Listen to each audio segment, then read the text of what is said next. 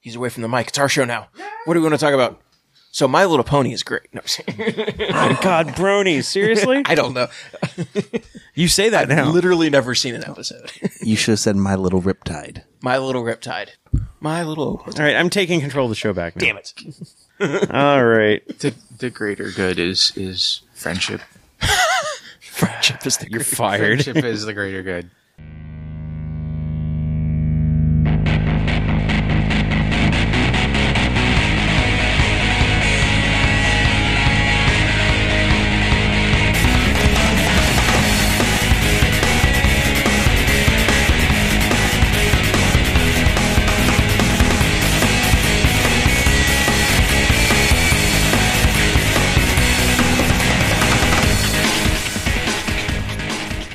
Welcome to Preferred Enemies, the Undergopher Network Warhammer 40k podcast. I'm your host Rob, Kevin. Dennis? And Richard. and if Kevin's coming in loud and clear, it's because he's actually in town for the Christmas week. Yay, happy holiday, Kevin. Yay. And so uh, we are here. Uh, this is our year-end uh, extravaganza. Although this is actually going to probably be a little bit shorter than most of our episodes because it's eleven o'clock at night, and we've We're- been we're good at this. We've been gaming all day, Yep. uh, giving some of the new missions from uh, chapter approved. 2018, you know, through running them through their paces, specifically the Maelstrom missions, because we Yeah. wanted to kind of uh, we're kind of see how they would work for doing the friendly tournament that we're going to be doing at Midwest Conquest, and also just kind of get a feel for some of the changes they did with like uh, the Deployment, the different types of Maelstrom objectives, the tactical restraint was very interesting. yeah, and then uh, yeah, just kind of just and also like the the change in deployment that was a big one. So uh, so we've we've played some games. No armies were repeated. Everyone we have each of us brought two armies, and it was basically uh, we played two games, and then winner winners of each winners and losers played each other and used the other army they brought. Yep. Uh, but we'll talk more about that in this and kind of our take on it and our feelings about the new, you know, about some of the changes uh, in in the second half of the show. First off, normally we would do news and new releases, but there's not a lot of news. Uh, The only news right now is uh, White Dwarf is getting some tweaks and updates. Uh, the big thing is they're going to try to do more rules in the in the magazine. So they're starting off with Kroot Mercenary Kill Team, which that's that's kind of cool. And then uh, they're bringing back the Index Astartes segment that they used to have years ago. And first uh, chapter that gets updated is the Crimson Fist. So they're going to get a couple, pa- you know, a few pages of fluff add on, and then I think they're exp- like giving them a chapter tact, an actual like chapter tactic of all all their own, and then some new relics, stratagems, stuff like warlord traits, stuff like that. I doubt they will, but I really hope they use that as an opportunity to update some of the Forge World chapters, like do like an Astral Claws or something like that, just to get those because those have never, those really don't have any like. They were updated in seventh, and then Yeah. that's the last we've heard of it. So if Forge Yeah. Forge World has not been on the ball as far as update getting more stuff out. No. But I mean I will say like White Dwarf does, you know, cover the Forge World stuff. It does, so there's no reason why so it there's couldn't. no reason why it couldn't. True, true. I'd just like to see Forge World, uh, you know, putting out. I mean, they've been drip feeding a few models here and there, and I know they've also been focused on like doing getting the Lord of the Rings stuff supported again, which Yeah. has surprisingly been big. Apparently, Yeah, no, I mean, it, I understand why they're doing it, but it's, you know, obviously with some of the changes and some, you know, the the the person who passed away last year was one of the designers, like that's obviously thrown some things into uh into disarray. I'm sure on that production side, but Yeah. hopefully they'll ramp that up in 2019. yeah. But uh, you know that that's just kind of a, a hope to see. But other than that, we don't have any anything you know new coming out has been announced, and uh, obviously it's Christmas holiday. I don't think it, but new you know first the I think the only other thing is like Vostroyan Yeah. models are like made to order, like last chance. Which is cool, but by the time this goes out, they will have already been the, They're- the they're sales gone, over. It was like a four day thing. Yeah, so uh, they're cool models. they're cool models, and I've actually looked around, and nobody, none of like the model makers that I'm like the bits makers like Kromlech, Max Mini, Puppet Wars, none of them are doing uh, Victoria miniatures. Nobody's doing Cossack heads. Yeah. So there's like you can't even like kit bash appropriate Vostroyans short of like tracking down like Napoleonic era models or something like that. And I don't Yeah. think the scale's quite right. No, so not quite. Yeah, and I mean, I think uh, Warmachine has kind of that. The- the Khador stuff. The, Khador stuff is vaguely like that. Like the scale's not exactly the same Mm-hmm. for those either. but that they have like particularly, snipers and stuff like that. But trying to get like models for like heavy weapons teams and stuff like that, you really Right, wouldn't have yeah. that. So Yeah. Um, so it's, I'm hoping maybe this means we'll s- see plastic, start seeing some plastic regiments in 2019. Mm-hmm. Would be There- nice. There's a lot of stuff I would like to see in 2019. And again, we'll talk about like, I think section two of the show is going to be Mm. our, our hopes and dreams for the new year. And Yeah. so, uh, but instead we're going to focus on your, this first segment on your listener mail. And as always, these letters are written by you, the listener, and we will tell you how you can, if you have a letter you would like to get to us or a message you want us to read on the air or something, tell you how we can, uh, or we'll tell you how to do that at the end of the segment. So the first one is from Nathan Martin, who runs the uh, Show Me Showdown. Yep. And uh, great guy. It was a fun event. Really enjoyed it. So uh, he writes, "Hello, preferred enemies. Nathan Martin here, and I wanted to give you guys a shout to tell you that I thoroughly enjoy the podcast. Well, thank you, Nathan.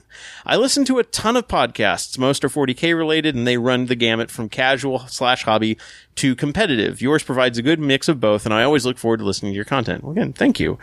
I was also very excited to hear that you guys are running a friendly slash casual event at next year's Midwest Conquest. I heard your feedback after the 2018 friendly event you played in at LVO, and I think there's definitely a niche for these more relaxed events.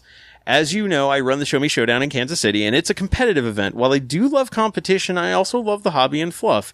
I have made my own Space Marine chapter, the Brothers in the New Dawn, and have fluff written for them, etc. I love taking these guys to tournaments, even though Space Marines are, at best, a mid-tier army. That is absolutely true. Uh, there's only a few builds that are actually competitive, and even these won't get to the top tables of a large D tier major very often. Having said that, I do love competition. I've been playing games competitively since the early 90s, starting with the gateway drug of, M- of Magic the Gathering, going to Grand Prix tournaments, and later playing other CCGs. I moved to tabletop games in early 2000s and started playing 40k in 4th edition, and attended many events in the past, from GW Games Days to Adepticon. Ah, I missed the last. Yeah. I really wish the Games Day would come back. Now at 43, I find myself leaning a little towards the fluff slash hobby side of things, and most of my close friends have moved further away from competitive gaming. I bought my ticket for the friendly event and am excited to have the Brothers of the New Dawn represent. I hope the people who listen to the podcast and may be a bit fearful of attending a large event think about the friendly. With equal scores for paint, sports, and battle, players can take advantage of all aspects of the game. I still plan on attending some competitive events this year as well, though I will be at Flying Monkeys competitive event in June. My best advice for listeners would be to play what feels good. We're in an awesome time right now where there are a ton of events you can attend. That is absolutely true. Yeah. From friendly to beat your face events, there's something for everyone. Don't get hung up on winning all the time and be humble when you do win. Everyone has spent time and effort to come to the event. Yes, there are those occasional knuckleheads that may make your game experience a little less than favorable, but that's not a reason to not come out and enjoy a game with someone new. I can tell you with over 20 years of playing in major events of all styles that the good fun players you'll meet outweigh the jerks at least 10 to 1. At any rate, thanks for all you guys do. Keep up the good work. I'll see you in May at Midwest Conquest and hopefully in July at my event, the Show Me Showdown. Your friend, Nathan Martin. Well, I will definitely try to be at Show Me Showdown again because it was a lot of fun. I'm definitely going to try, and if I go, I'll try and bring my own army. you tried to bring an army and you just forgot half of it. Yeah. so another Unfortunately, shout out to the, to Nathan and the crew there for letting me use a, an army of they had on hand. yeah. They actually ended up having, what, two ringer armies? Yeah. Oh, nice. So But they I didn't make you play as the ringer. They No. actually let you play I- competitively. That's cool. Yeah. That's very Nice. cool. So I won't be at Midwest Showdown or Show Me Showdown because in July I'll be at the World Cup in France. So a little bit of humble brag. Um, but also, uh, I wanted to also take that opportunity since you mentioned the Midwest Conquest to, uh, by the time this goes out, the ticket prices will have gone up to $40 Uh, $30. $30. $30. $30 for the event. Um, but it'll stay at $30 through April. Through the end of April. Through the end of then- April. So if you want to get your ticket at the slightly lowest price, lower price, go ahead and uh, sign up for it. Yes. Uh, we still have plenty of space, but uh, but we we know fill they they start to fill up quickly. You know, you get we've got a few early adopters who try to get in at the lower rate, Mm-hmm. but uh, we'll usually get a few like right before the end of the year. You know, Yep. who lock it in. Um, but uh, yeah. Anyway, to go what Nathan was saying that you know playing what feels good, playing Yep. what feels right, and the fact that there are a variety of events, and we're start you know we're seeing more people starting to to really ask about doing narrative events. We're seeing more friendly events. Uh, and, and again, that, like the reason, one of the reasons we're doing the friendly event and a competitive event, and then we've also got a Horus Heresy narrative event that's being run there, is that that way there is something that caters to more your taste in games. And not to necessarily, I don't want to say necessarily like segregate the two groups, but it does kind of help purify the experience Yes. for the people involved. So the people who are playing in the competitive event know that they are playing against people who are coming with the competitive mindset. They're coming with a certain set of expectations and they know that the games they're going to get are probably going to be, be higher tier as far as the competition. Yeah. Not necessarily the greater players. I Yeah. think they're, you know, casual players are easily as great, you know, yeah. good players. It's just, you know, the, the expectation Well, as, as Nathan kind of said, you know, the fact that there are people that love competition, that love testing themselves against the best. By doing this, you you're making those competitive events, you know, the best people. The com- people that show up to a competitive event are going to be competitive. Um, so you're getting to test yourself against the very best, and the people who maybe this is their first time or whatever, or they're they're not as competitive, have some other events they can go to as well, and still have as good a time. Or as he said, it gives you another option if you go to a lot of competitive Mm-hmm. events and just want to say play something that's not top tier. Mm-hmm. Then yeah, play in a friendly so you can like have the best of both worlds over the course of a few months or year. Or, and also, you know, it's a f- it's a uh, format that's a little bit more focused on on the hobby as Mm-hmm. well as the you know hobby and and play playing games and th- you know how themed is your army. It lets you like you know he, like I said he's written Yeah. fluff. He's got like I've seen his ex- army. He's got I'm like a big display board that he rolls around and yeah. So he you know he's somebody who like really gets into building out his whole vision of his little corner of the 40k universe. And that's the kind of thing you want to see at the friendly too. Absolutely, I mean, it's the kind of thing you'd see it like like at a grander scale, like a Adepticon's team tournament, you Mm-hmm. know, it, it's that same kind of vibe that we're really kind of going for. So that is exactly why we're doing it. And we, you know, and yes, and he's also right. Most people, you know, yes, you do have the occasional people that are jerks or, you know, they're either jerks all the time or they get into a certain mindset sometimes when they're playing, but you get them outside of that and they're fine. But also I know a lot of the, like the high end competitive players that we've kind of run into you know, repeatedly over the years. Um, they're great guys. Absolutely. Like, I, Yeah, yeah. with very few exceptions, most of them, are, you know, it's like, will like you sit down, chat with them, hang out. They're they're fantastic. And honestly, playing games with them, yeah, they're serious when they're playing because they're playing competitively. They're playing to win. For sure. They're they're playing to whether it's earn ITC points or you know, just to get you know get the kudos for the top prize. But they're all they're not they're not jerks about it. Yeah. No, and I've learned more in those games against players like, you know, Ben Sherwin, Kyle Thompson, you know, even playing Jason locally.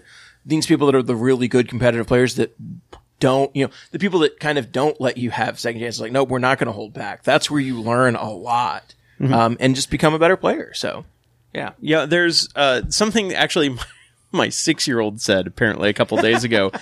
Uh, mistakes are how you know you're trying. That's, really and that's good way to think actually yeah and that's like the games you lose are sometimes the ones that teach you the most Sure. so that's the, you know the, it, yeah that's exactly you know that that kind of vibe. So but at the same time sometimes it's fun to just go to an event and just throw down dice Mm-hmm. and have fun. And that's why we're doing both and having that available. All right. Next up from simon neville. Uh, Simon is from Droitwich Spa, England, and he writes, Hello, gentlemen. I am currently planning to use the six Crucible of War missions from the new Vigilus book to run a campaign. The Vigilus book has a wealth of info for during the game. The question is, what have you guys seen as a best practice mechanic for between games? In other words, how does being the winner or loser of game one allow you to influence game two, etc.? My current thoughts are that the winner should be able to influence control of the land, perhaps being able to select deployment zone shape and choose which side they deploy.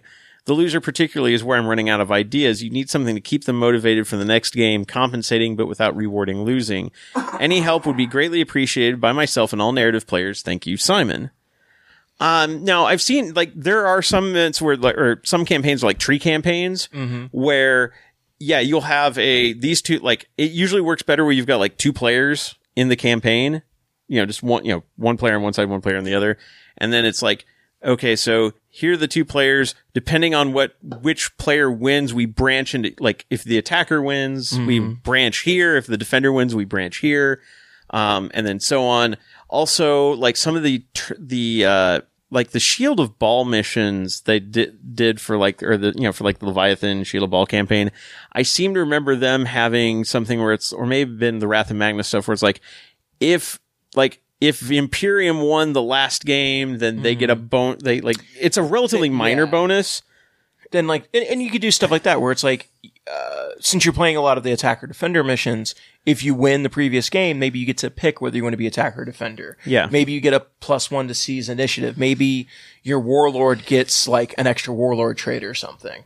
Um, you know, just to kind of roll into the next games. Age of Sigmar's uh, Path of Glory has has basically has a system where, like, after each game, if you win, you get like so many points, and if you lose, you get less points. But you mm-hmm. still get points, and then you like you essentially use those points to like buy an extra unit for the next game or roll on a, a die and get like roll on a chart and you get like an extra like kind of artifact that's kind of a one-time use for the next game. And and I particularly like that that like one-time use Yeah. ability like thing that you can randomly get. Yeah. Yeah, and yeah, uh, you don't want the. I don't think there should necessarily be any penalty for the losing player. Yeah. but just a small, either a small buff, or like you said, maybe the uh, the winner gets a bigger buff and the loser gets a Gets a minor buff. buff. Yeah. Gets or yeah. or you could or you could decide to flip it and say, okay, so the winner like maybe the winner gets to choose which mission we do, but the defender, like the loser, is now playing on the defense. So maybe Mm-hmm. they get a chance to maybe they pick deployment first. Maybe they Yeah. like to kind of represent they're being pushed back, but they're being pushed back into their own territory. So now they give the loser an advantage to maybe win back. Right. So right? You in campaigns where you do like give bonuses between games, you have to be really careful not to make any of those too powerful, Right. Or like penalize anybody too much because it'll because snowball. Then it'll yeah just become a, a, a losing snowball that like the losing player can't get out of. Well, I like the idea, like you said, of it being um, a like one time use or like a one next game buff. Right. That way, it doesn't carry on too much. Well, one of the things I was kind of thinking too is, um, You're looking at the same page as I was. The, the battle honors. well, the battle honors as well, but like you could potentially use even like the custom character stuff and be like, hey, like here's Your warlord gets a random yeah, buff. your, your your warlord gets, you know, like the additional abilities of like there's a 66 table. Like if you win, you get to roll on it. You get to roll on it for two characters. If you lose, you get to roll on it for one for the next game. Yeah. Yeah. and just add in Yeah. something like that where it's you know you just add, you just tack those things on to the next you know your next for the next game and then it and then whoever wins that game you know they get two or whatever and it kind of goes from there. yeah. Right.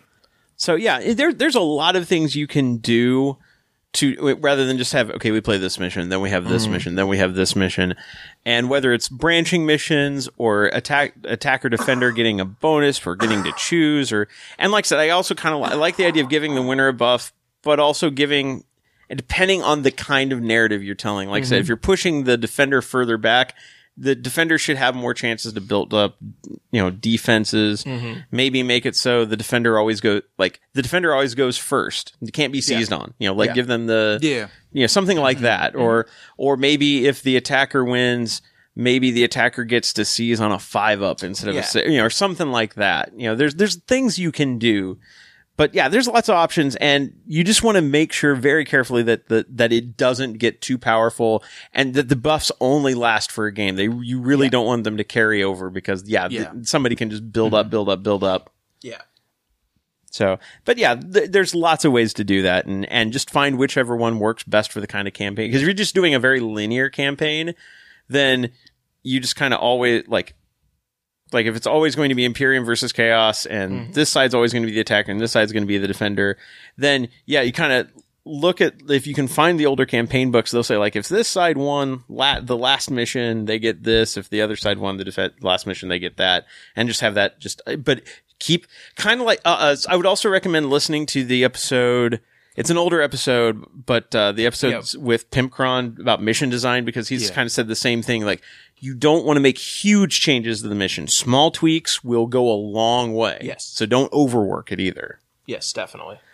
All right, next up from Anton Modig. Anton writes, Greeting Prenemies. I've been thinking of something lately and I would love to hear your thoughts on it. It's no secret that sales decide the future of model lines of, over at Games Workshop, but not in all cases are the sales representative of the popularity of the faction or army itself. Ever since the release of the Gene Stealer Cult's Neophytes box, that kit has been a frequent use among converters, just like the Empire, Empire Flagellants kit before it, and more recently the Cawdor kit for Necromunda. Just look up some Blanchitsu articles and you'll see what I mean. I sure you all have a favorite sprue to cannibalize for great bits. My question is, what impact does these po- do these popular bit kits have? How many boxes do you think are bought simply for bits compared to boxes bought for making an army?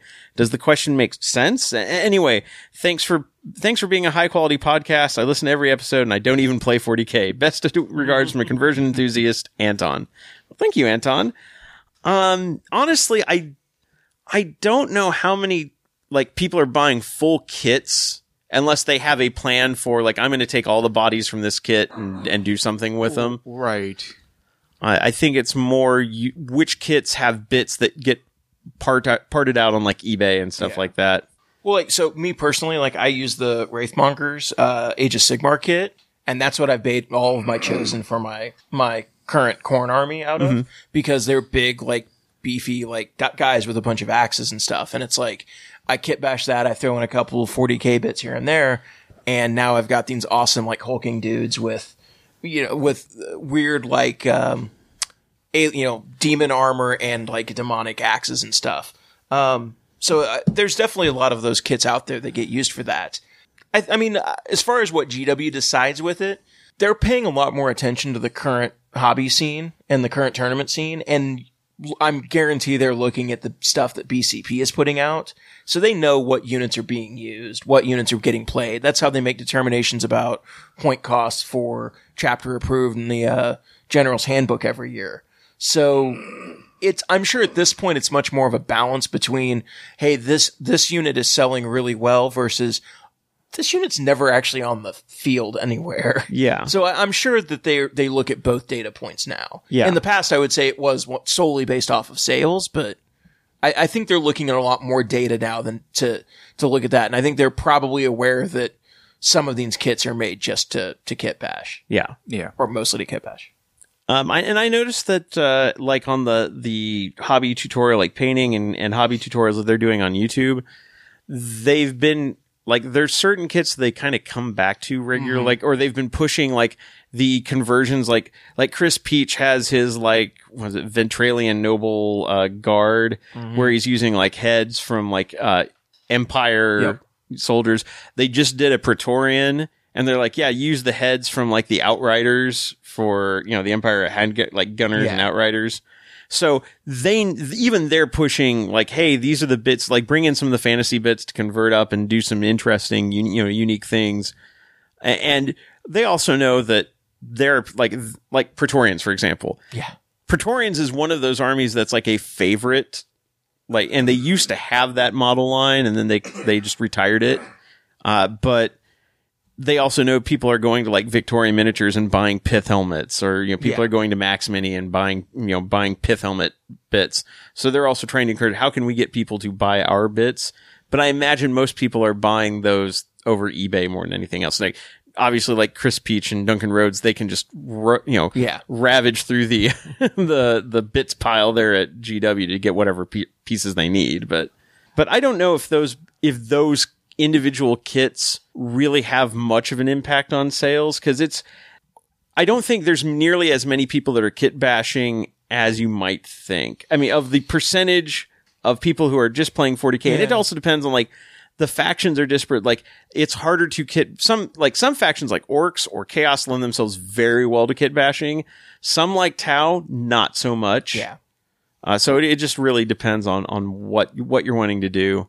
I think Kill Team opens up a lot of kit bashing Yes. possibilities. But again, you're only going to be you're not going to be selling nearly as many of those kits. So it's really I, I'd have no idea what the metrics on that look like and how it would impact things. Although I we were even talking at lunch today about how we'd like to see more conversion kit Upgrade sprues, sprues and upgrade stuff. sprues Yeah. and stuff Yeah. put out.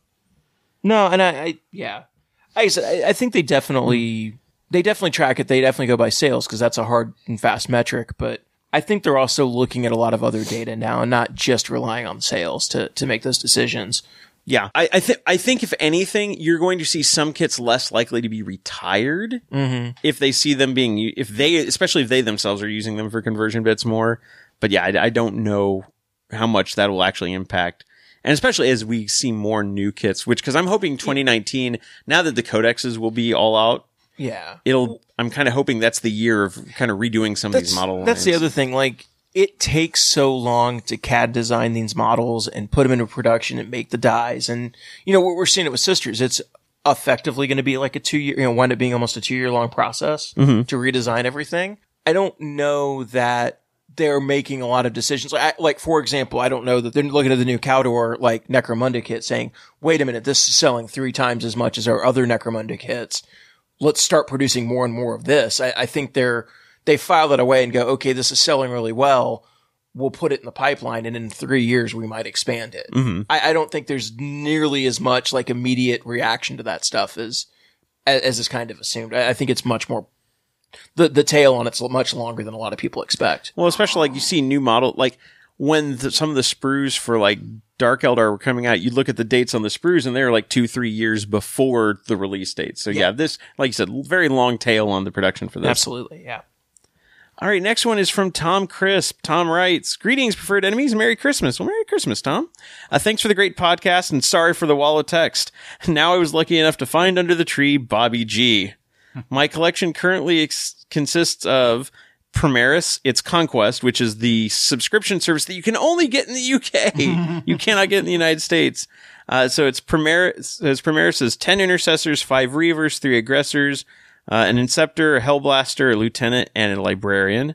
Uh, the Admech, which is the basis for his kill team, 5 vanguard, 5 rangers, 10 unassembled Skitarii, a tech priest Enginseer, tech priest dominus, and the dune crawler, but he really dislikes the model uh, two Armiger Helverins for knights, and I'm also seriously considering some Vostroyans that were announced to be made for order this week.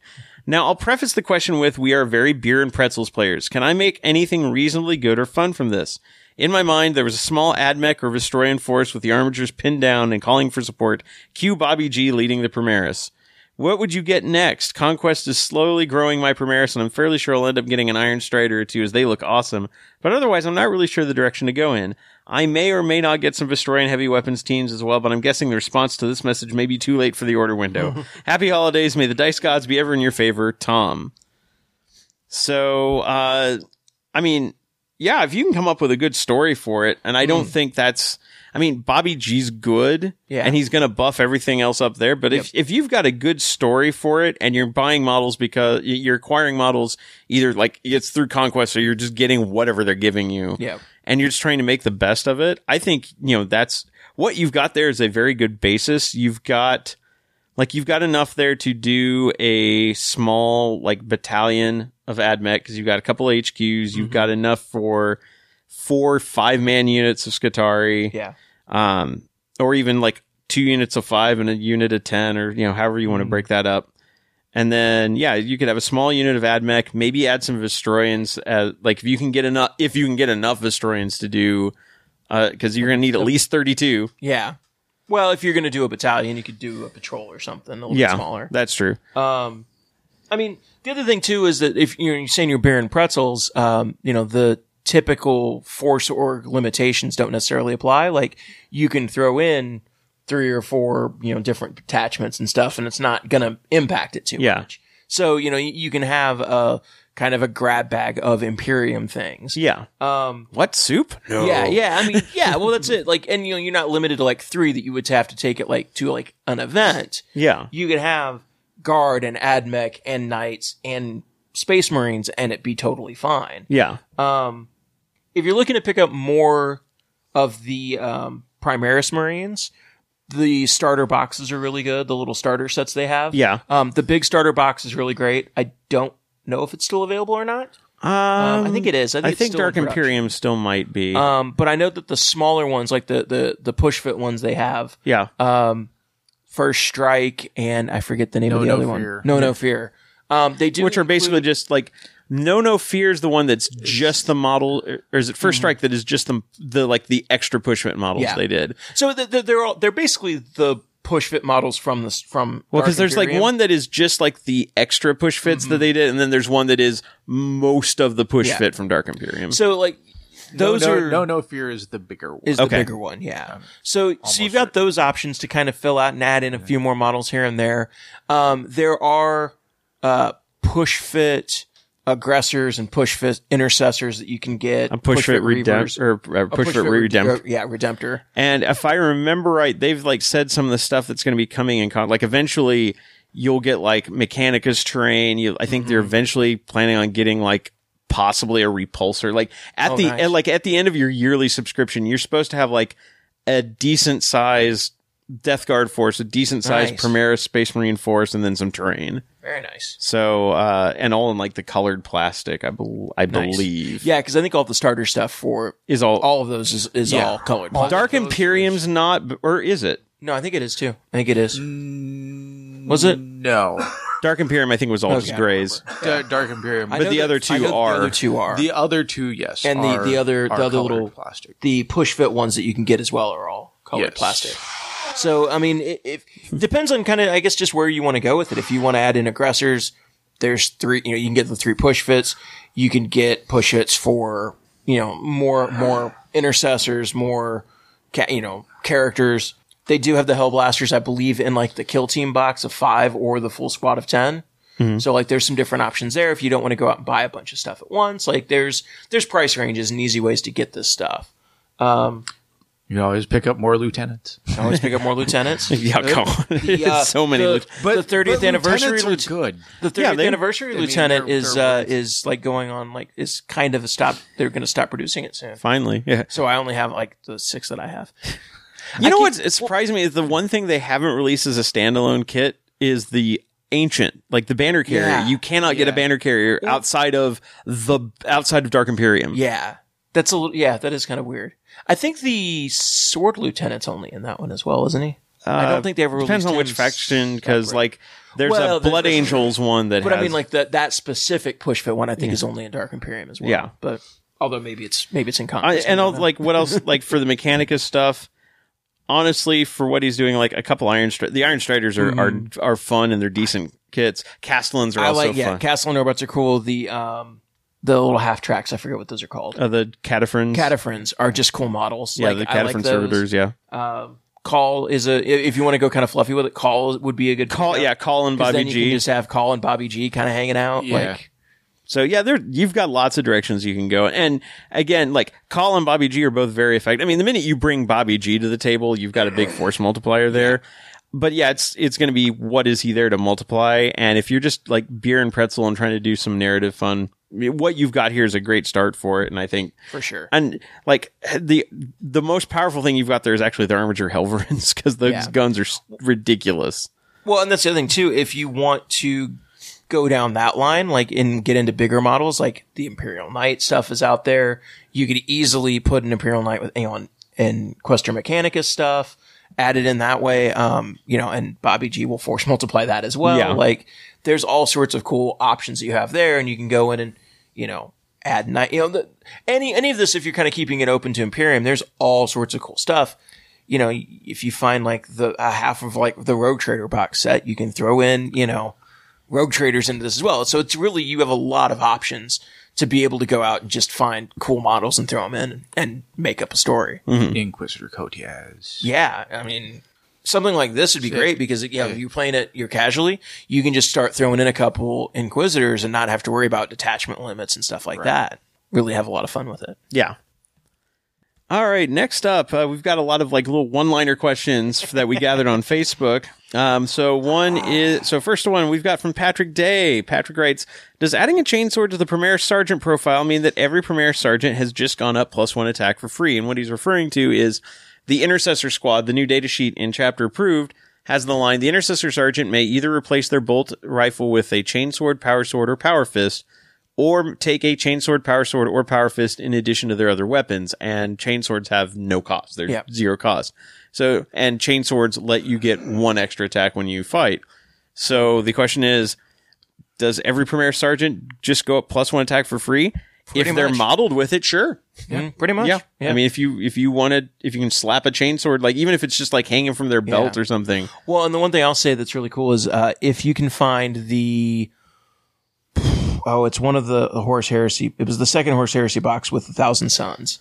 So uh, Uh, Burning of Prospero. Burning of Prospero, the Mark Four armor that's in that one, Yeah. has a bunch of like sheathed chain swords, like as part of just the kit. Yeah. So if you have that lying around, you have a bunch of like sheathed chain swords, Yeah. Mm-hmm. that you can just slap on and be like, boom, there you go. So yeah. Uh, and, and honestly, for stuff like that with like chain swords, bolt pistols, stuff like that, most most like competitive events are going to be okay with you not having to model all that stuff. Yeah. Like grenades, pistols, stuff like that don't Yeah. usually. Right. So But- yeah, pretty much for the most part, everyone just went up one attack. Yeah. So Which hey, they needed it. Yeah. Like that's that's the type of thing that's actually going to get you to use intercessors more. Mm-hmm. All right, next up from Blake Mertens. Blake writes, if you blow up a transport with 10 guys in it and you can only place five of them, how many dice do you roll to see how many die on ones? That's a, that's actually a very good question. Yes. Okay, so here's the, how the rules work for embarking, disembarking, and if the transport is dispo- destroyed. Mm-hmm. So first off, it says if a transport is destroyed, any units embarked within it immediately disembark. See below before the transport model is removed. But then you must roll one dice for each model you just set up on the battlefield. Okay. So you don't roll dice until you've placed them. Yep. And then the rule says any unit that begins its movement phase embarked within a transport can disembark before the transport moves. When a unit disembarks, set it up on the battlefield so that all its models are within three inches of the transport, not within an inch of any enemy models. Any disembarking model that cannot be set up in this way is slain. So if you have 10 models, you can only, and there's only space to legally place five of them. The five that you couldn't place are not set up. They're just slain, slain. outright. And then, then you would roll five dice because you roll a d6 for every model you just set up. Okay. So you would only place five. And that's also why you roll to see, if I remember right, like when a unit just explodes. Yeah, you roll to see if the tr- if the vehicle explodes. You roll to see if the vehicle explodes before you, You disembark. disembark, or do anything else. Right, Yeah, because they're not affected by the Yes. explosion because they're already affected by the vehicle being destroyed. exactly Right. All right, next up is from Ian Ho. Ian writes, What do you think about point changes but no power level changes? And again, this is something we were talking about at lunch because I'm- yeah. because I, I played Grey Knights today, and I we did power level builds. Mm-hmm. So like the changes in chapter approved did nothing really Yeah. for. same for My Tau. Same Yeah, for- same, Same- for same Tau. for Eldar. Um, my I'm you know doing 100 PL for LVO friendly, and most of my chaos lists come in at about between 17 and 1800 points. Mm-hmm. Uh, who who was who was the one that had the list that was over 2000? Orcs. Um, I orcs. did my And orcs. My So- Eldar were actually over 2,000 Yeah. as well. So there's a couple of them that like, you know, the points impacts like still allow you to get a big one. Cause like last year at LVO, my Death Guard list was like 2100 points, Mm-hmm. but now it's only like, again, it's only like 18 or 1900 because Yeah. of points drops.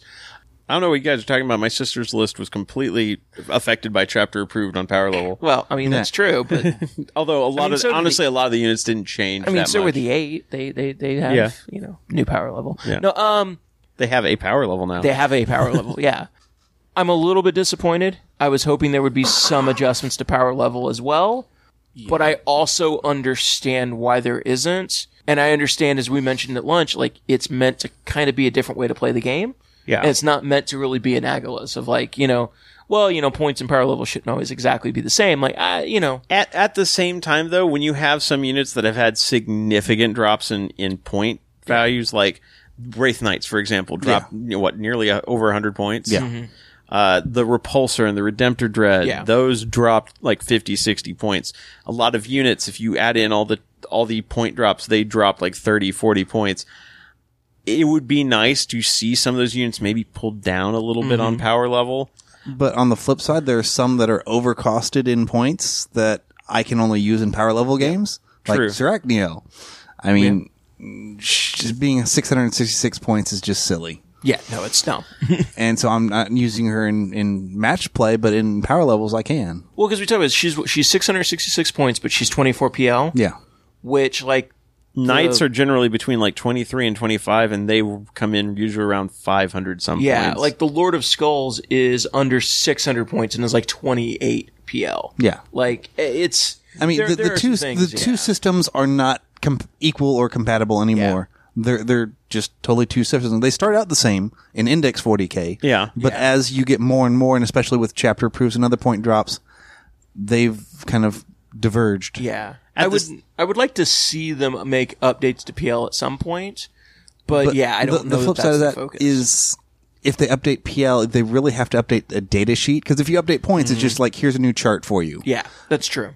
and so that would be a lot of yeah, a lot of the a lot of the units have like it starts at three, and then you can add two to get to 5 for like plus one or plus two PL, and then you can add up to another five for another like three or four PL. It's it's not linear progression. necess- A lot of times it is. A lot of, like depending on what model it, unit it is, sometimes it just doubles the PL for like- if you go over the initial size up to the next unit, but.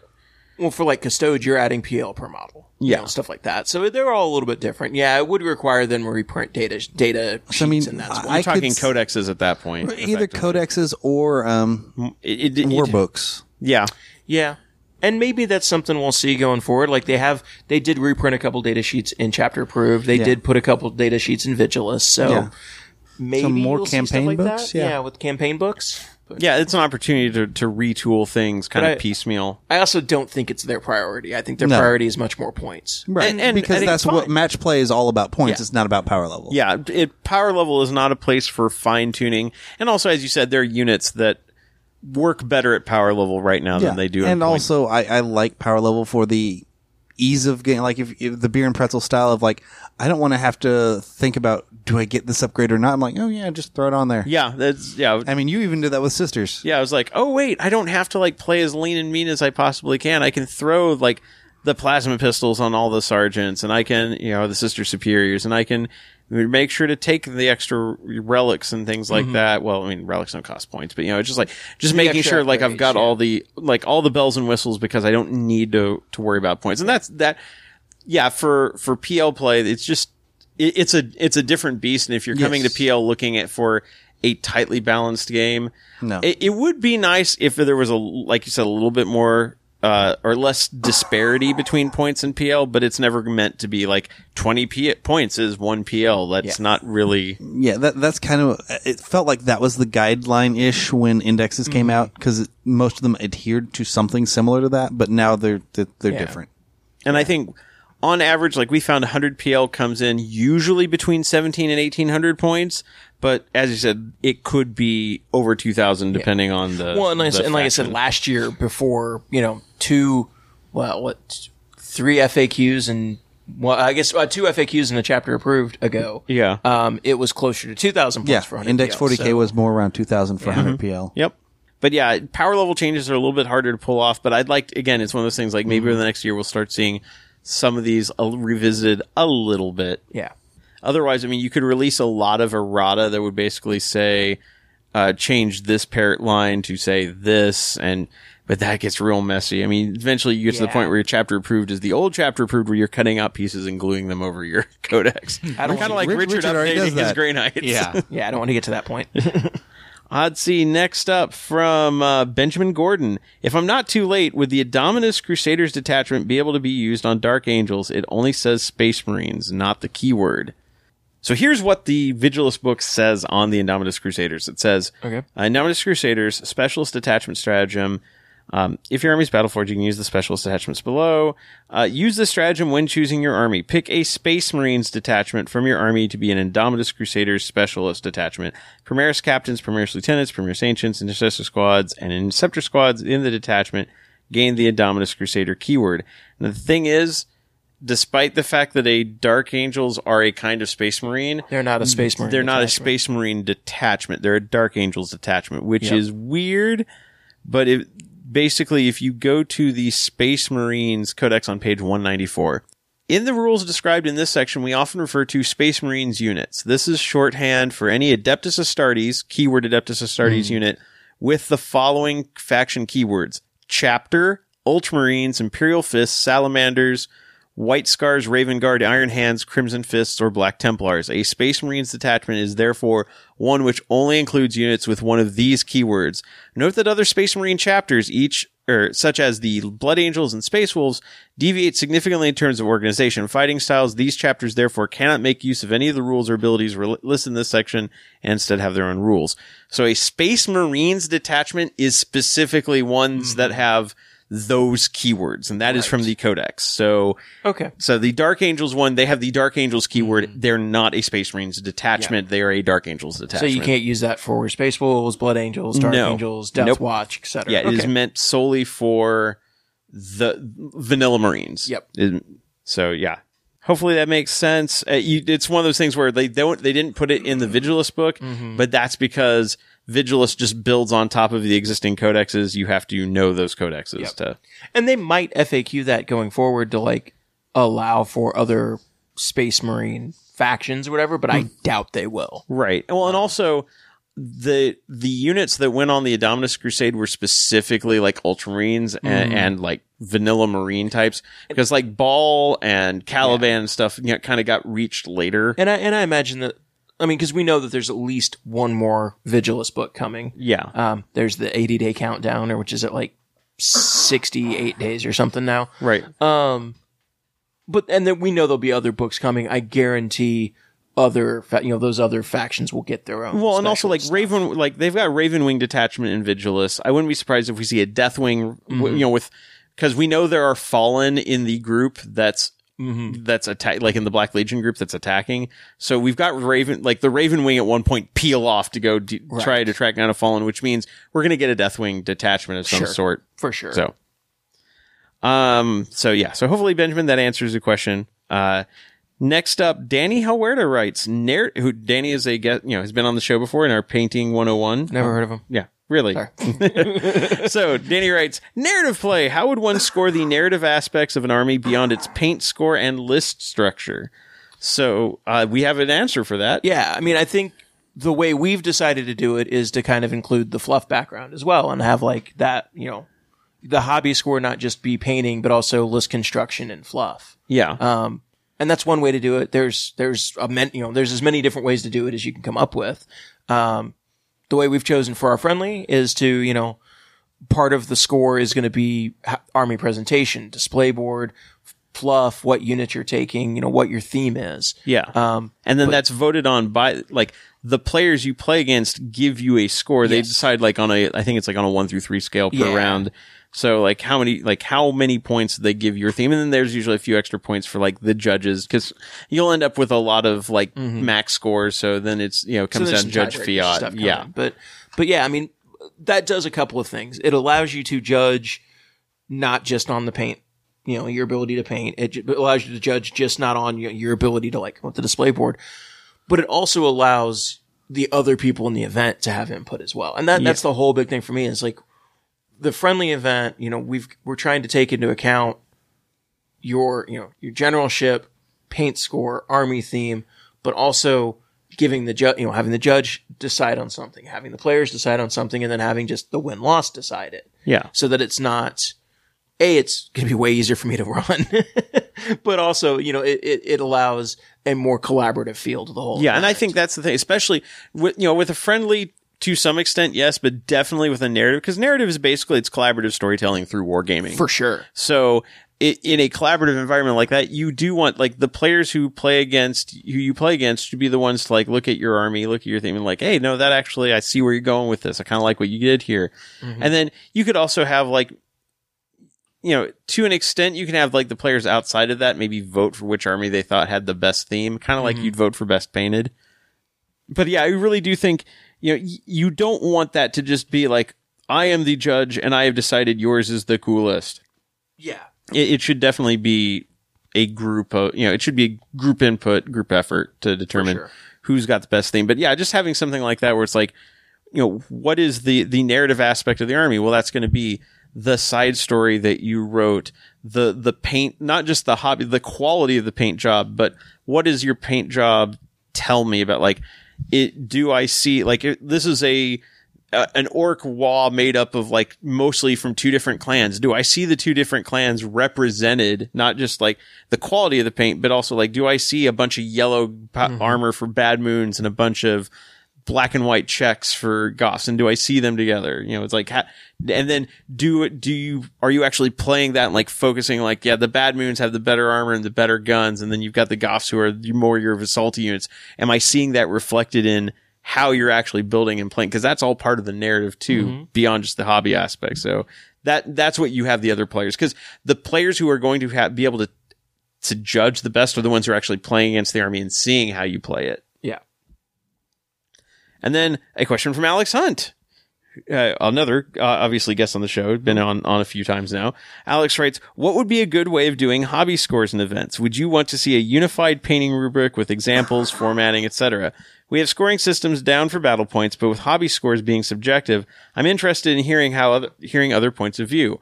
And uh, we've seen everything from like there's the ITC rubric, which is real bait, like it's like 11 points, and it's then usually with like a few points of like judge, you know, Yeah. kind of fiat. Yeah. Um, there's the Adepticon scale, which is like, okay, judging this aspect on like a one through five scale. And it this may not be the most recent Adepticon, but this is like from a few years ago. And we've used this painting rubric where it's like, okay, do they have like the bare, like, are there any models unpainted? Then it's just a 0 but like, did they do highlighting? Like, to what level did they do highlighting on a one through five? To what level did they do basing on a one through five? Conversion one through five or you have this the style that Renegade used a couple of years ago, and then I think we used last or this year at Midwest Conquest, which was roughly where does this fall on a scale of like one to 10, 11 mm-hmm. to tw- you know, it's like is this a tens, twenties, thirties, forties, or fifties, and then where do you think it falls? And that's much more nebulous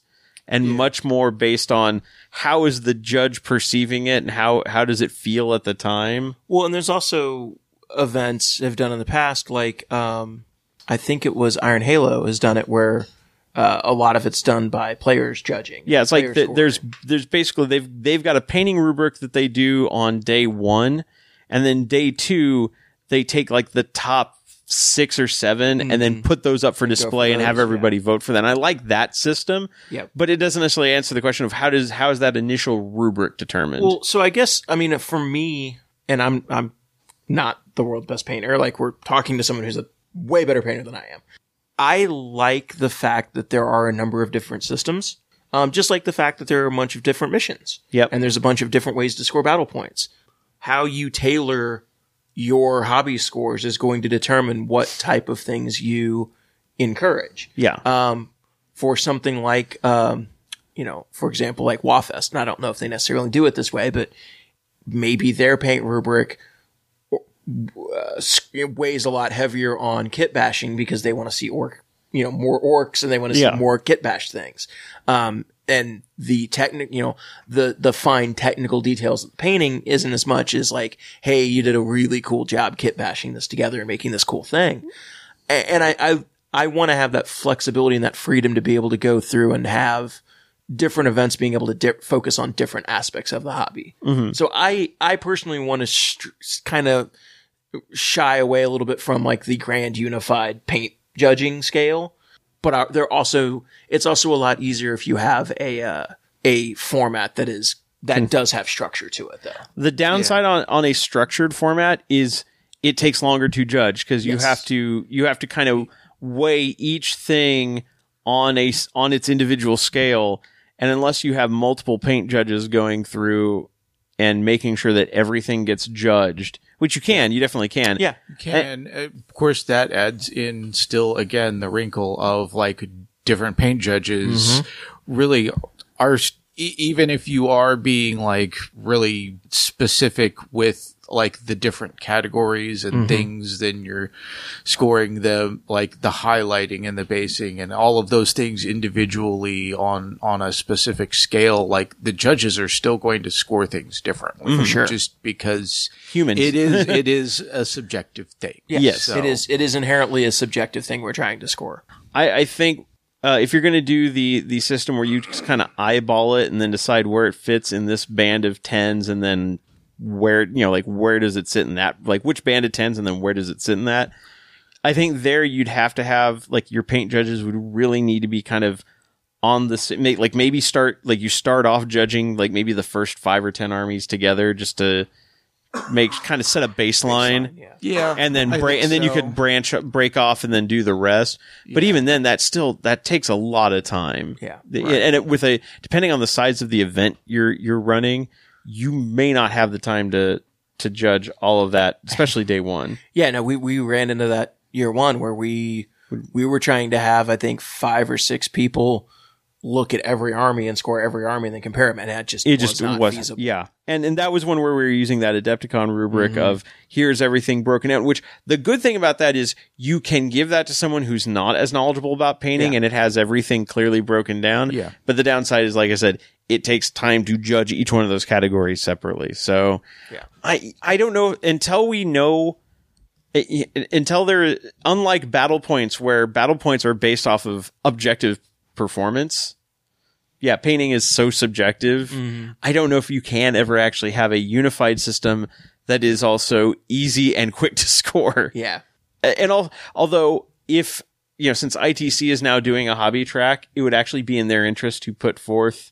and they do have a basic painting rubric that you can use and that one is is fine. It doesn't have it doesn't have as much granularity as some systems, but Well, the interesting thing with that, like you said, if you for like a GT or something like that, if you have a a lighter starting metric, you know, matrix, you could use that for everything, and then when you get down to your top ten, your top five, whatever, then you can go in and do take more time and look at harder scores. And Yeah. stuff. So that does behoove, like it does behoove them to have kind of a general matrix out there for people to be able to use because if you're running your own event, y- you may not have time to come up with all this. You may not know the details. It may be really helpful just to have something to start with. But like I said, I, I shy away from just having a grand unified, this is, this is the best way to score it because it's art. It's inherently subjective. Yeah.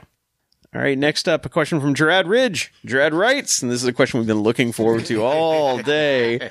Would you rather fight 20 duck sized Abaddons or an Abaddon sized duck? So we've actually spent a lot of time thinking about this, or at least I have. I mean, ducks are really nasty. Ducks are creatures. mean. ducks are damn mean. A twelve foot, a ten or twelve foot tall duck is not something I'm looking forward to. But I guess I, I guess I have a baseline question because this is ultimately where it's going to swing for me. Do the twenty duck sized Abaddons have the have the demon weapon and the Talon of Horus each, And in it- our inter- fully functional Terminator. yeah, and are in Terminator armor? Because if so, I want nothing to do with that. Yeah. because it do- turns out it doesn't matter how big he is. If he's got a demon in his sword, it don't matter. yeah. no, that, no. If he has 20 demons and 20, demons or swords, twenty swords, it really don't matter. You're gonna lose. It doesn't matter if they're short, they'll take you at the ankles. or, or the difference is like, does the Abaddon-sized duck does it have posable thumbs and can it use a demon sword? Because if it's if it's just a duck, like. It's gonna be a tough fight. I'm not gonna enjoy No, no. it, but I could Okay, maybe win a, that. what if the duck is wearing? Ter- what if it's just a duck, duck in in Terminator, Terminator armor, armor? with the claw, with the talon and the sword? It's just not Abaddon. Oh, Is it Howard? Actually, if it's No. not Abaddon, that means he's a much better fighter. Oh god! Shots fired. Ah, I think I would lean towards the Abaddon-sized duck, assuming he can't, you know, doesn't have posable thumbs Yeah. for swords.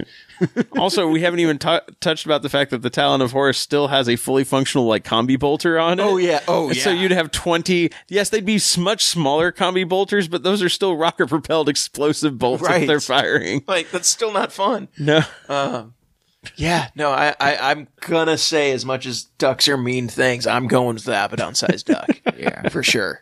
You just leave it the leave it alone. Let it. It's like the eight hundred pound gorilla. Yeah, just Whereas if you have why an is there an Abaddon-sized duck in this room? Just don't mention it. Just don't make eye contact. Just Whereas if you have 20, ab- 20 duck-sized abaddons, that's an infestation. that is an infestation. you just burn the house and move on. That's yes. I've seen I've seen Gremlins. Yeah. Yeah. That, that's you don't want it. that's like worse than that. yeah, because they want it. because it. abaddon doesn't melt when the sun comes out. Right. he also doesn't turn into like an evil monster if you pour water on him. So there's that. Yeah. He just starts off that way. He just starts off that way. So yeah. And our final question, uh, which came in from Twitter uh, from uh, at 40k today, is what vanquished foe are you most proud of this year? Uh, I would have to vanquish a foe to, Yeah. to, to be I'm proud kinda- of. I didn't I'm win a lot of games this year. Yeah, I, I was happy to kill Pitton and Engines. yeah. They were a nasty foe. yeah, yeah, that's that happened just in the the games we just played, and yeah. Although you didn't get them before they they put a little bit of hurt on you. True. So I, as far as like games that I you know that I actually did win, which is very few this year, um, I did enjoy playing the uh, the Adepticon guys in the friendly Yeah. event. Uh, Even if they event. were- they took it easy they on us. basically threw the game to us, uh, but it was still fun to play. I mean, it was still fun to Yeah. like to you know to win that game. Uh, as far as like individual like a vanquished foe, the story that I'm going to tell out of this year is still when at when uh, my Kharn uh, killed himself in Overwatch When somebody he vanquished talking- vanquished When he vanquished himself, and he's like, "Nope, screw it," and just popped himself in the head. Not technically a foe, but you know, with Kharn, everything's kind of a foe. So What, does he not care where the blood comes that's from? true. Yeah, That that's true. yeah. Um, I'd say mine would be from Iron Halo when I actually managed to grab a Tesseract Vault with the Knight Gallant using the both using the uh, devastating reach stratagem and then the death grip stratagem. Nice. So cut into it with the Reaper chainsword and then grabbed it with the fist and just squeezed the C'tan inside to death. Nice. so that that's that's probably the best vanquished foe. Also, anytime my sisters, even if they have to have knights helping them, anytime my sisters can beat Necrons, it's a good day. See, I can't say anything from Iron Halo because I didn't vanquish anybody. No, It's true. No, you, you vanquished your own expectations.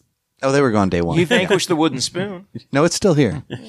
but you control it now. I control it. So in a way, you vanquished that wooden spoon. Okay. Did you have any?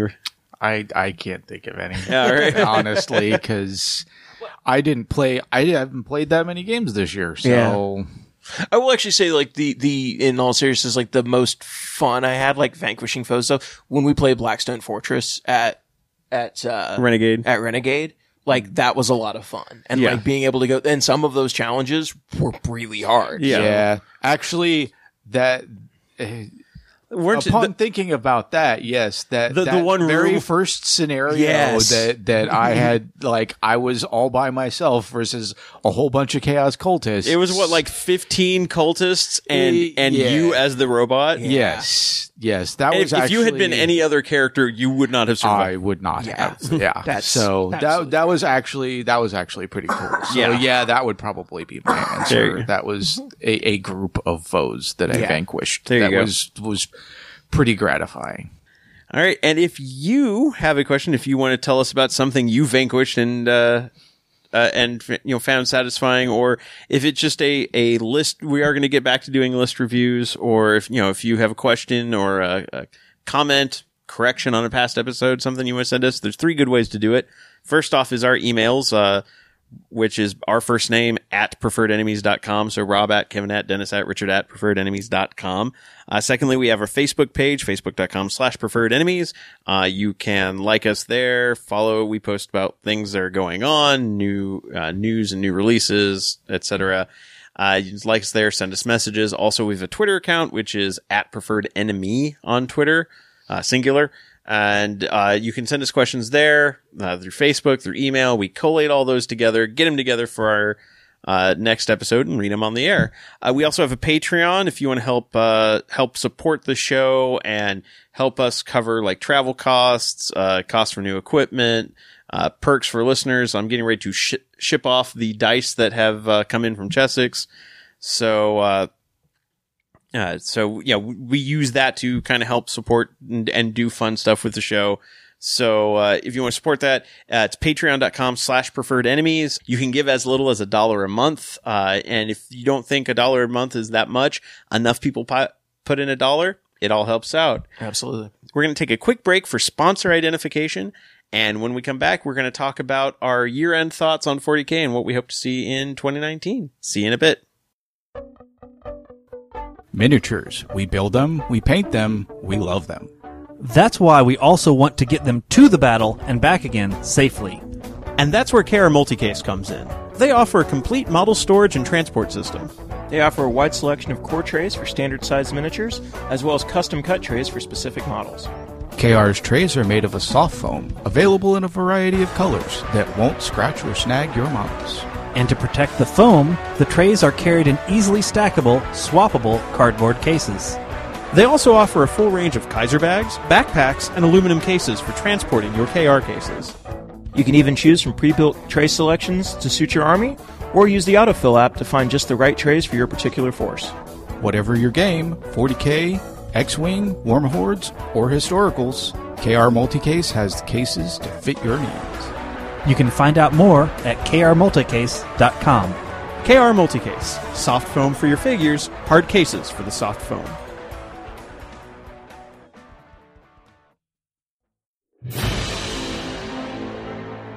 Are you tired of playing on a boring battlefield? Do you want to step up the quality of your gaming table and make your battle look real? Then you need to check out the battle mats from GameMat. Their professionally designed rubber-based mats are just what your gaming table needs. Available in a variety of styles, with everything from rolling grasslands to urban war zones, winter wastelands to alien deserts, there's a game mat mat to fit any kind of terrain. Their mats are padded, anti-slip, waterproof, and when you're done rolling dice and battling on your mat, just roll it up and stick it in the convenient carrying bag for easy transport and storage. And if you don't have a gaming table, they've got you covered with their folding Gboard portable gaming area and their line of pre-painted resin terrain.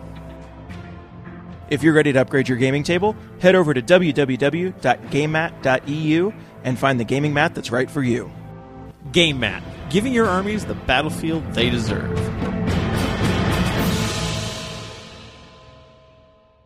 And we're back. So it's time to talk about our main subject, which is uh, kind of our thoughts at the end of 2018 and going into 2019 for 40k.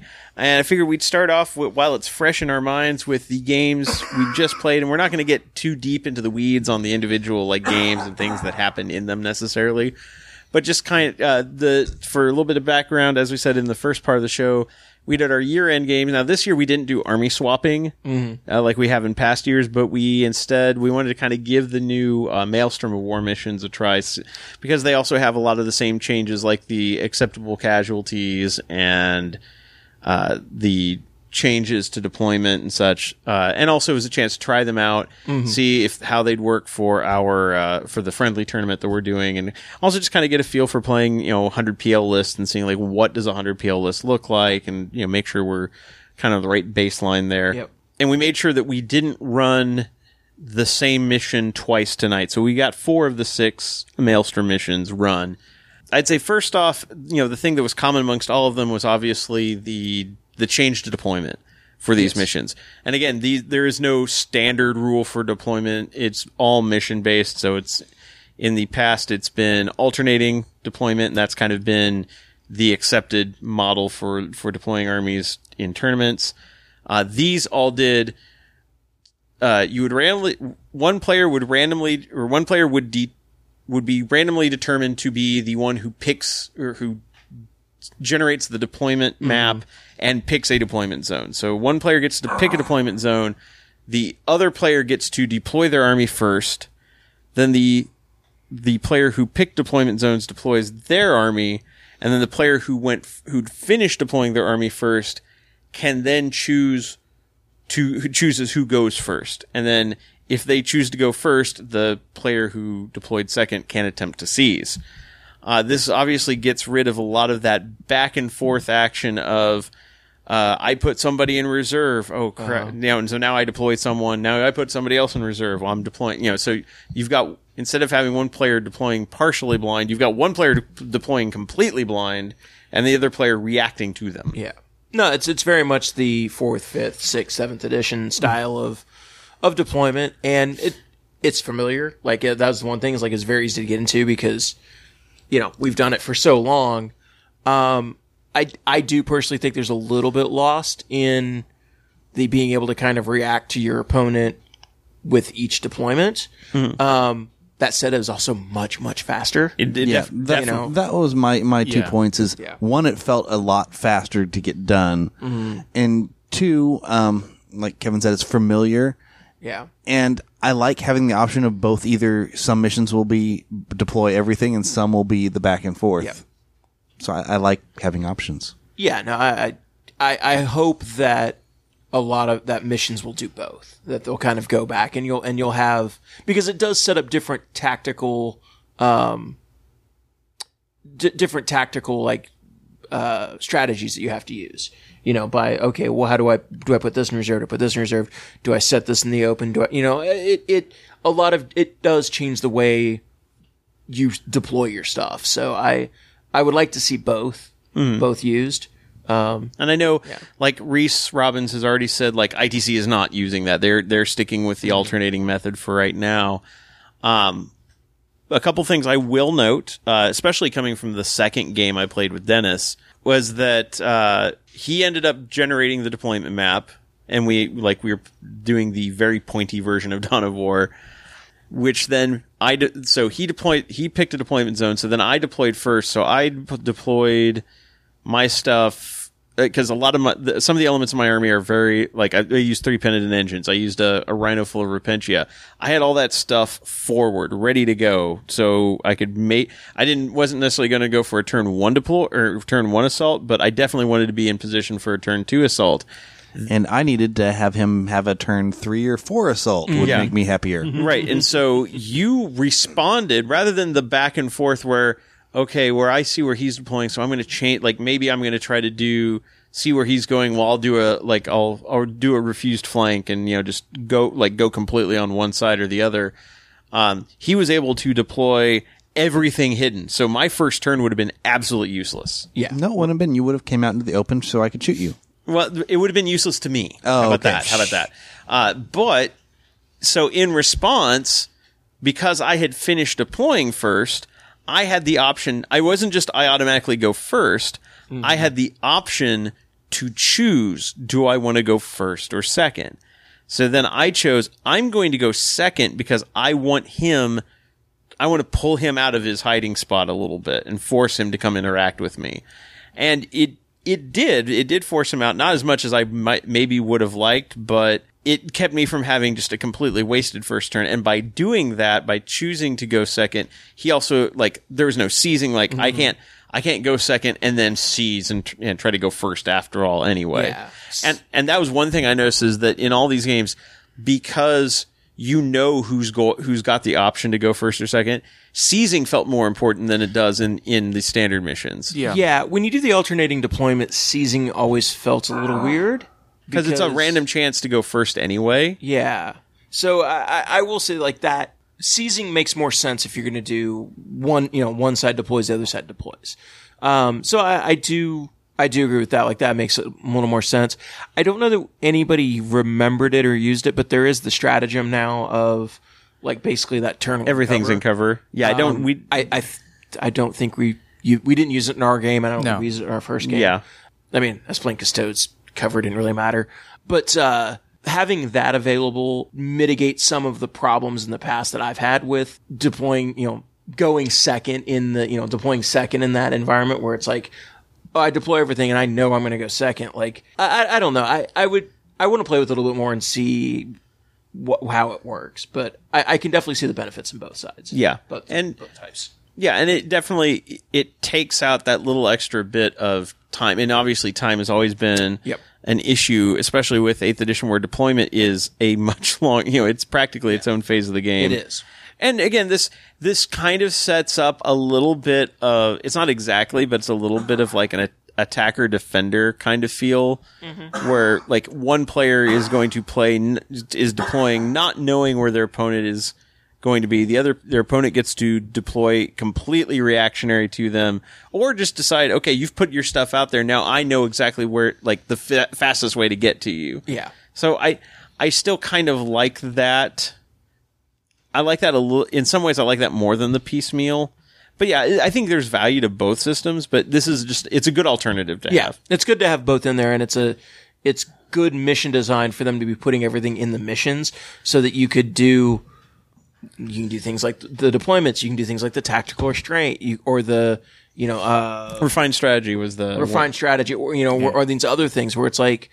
yeah, this one you get to ditch certain tactical objectives, or this one you tactical objectives are generated this way, or objectives, or Like, objectives or objectives or objectives? What, or you know, or just the main objectives are done this way, or you know, or like we're, okay we're like Yeah. the, the where where, where the you know, tokens are how put. yeah how the six objectives or the four objectives are Yeah. are set up because that's all in the mission rather than here's your standard way of doing it then here's a few things extra it's it's all it's there on that one page so you actually do have the ability to like customize it more in a lot of ways Yeah. I also, uh, speaking of the refined strategy rule for the Maelstrom missions, I really liked that, and it's it's something we've actually talked about now, Mm-hmm. as we've said in the past. For like, yeah, in Maelstrom, maybe it'd be better to cut down your deck a little bit. Having this where you could cut down your deck based on what your opponent is playing, yeah I th- I thought was very nice because like like both games I didn't play against any psykers, so I could pull out the one where kill a psyker, don't care, or you don't have anybody that flies. I'll take out the Scour of the Skies because I there's no I, there's no way for me to score it. like i was playing um tau against Orks i'm not going to take the one that says i have to advance out of my deployment zone because i'm going to be on my back heel the whole game so well, i'm not even going to try for that one Yep. Uh, so you know that was being able to streamline that down a bit uh, was very good. And then the actual the individual missions that we played. So first first round we played uh, what was it tactical cascade tactical cascade, which was interesting in that uh, the first turn we actually got to pick which objectives we wanted. I really liked that. so like we could each pick two objectives, and those were good would be our first turn objectives. But then the interesting point was then for every objective we achieved on the previous battle round, when it came time on our turn to generate new objectives, and we did we did as the book is, where you score them like you generate at the top of the round, top of the turn, you score at the bottom of each Mm-hmm. or at the end of each turn. Yeah. So you've got two opportunities to score, but only one to generate.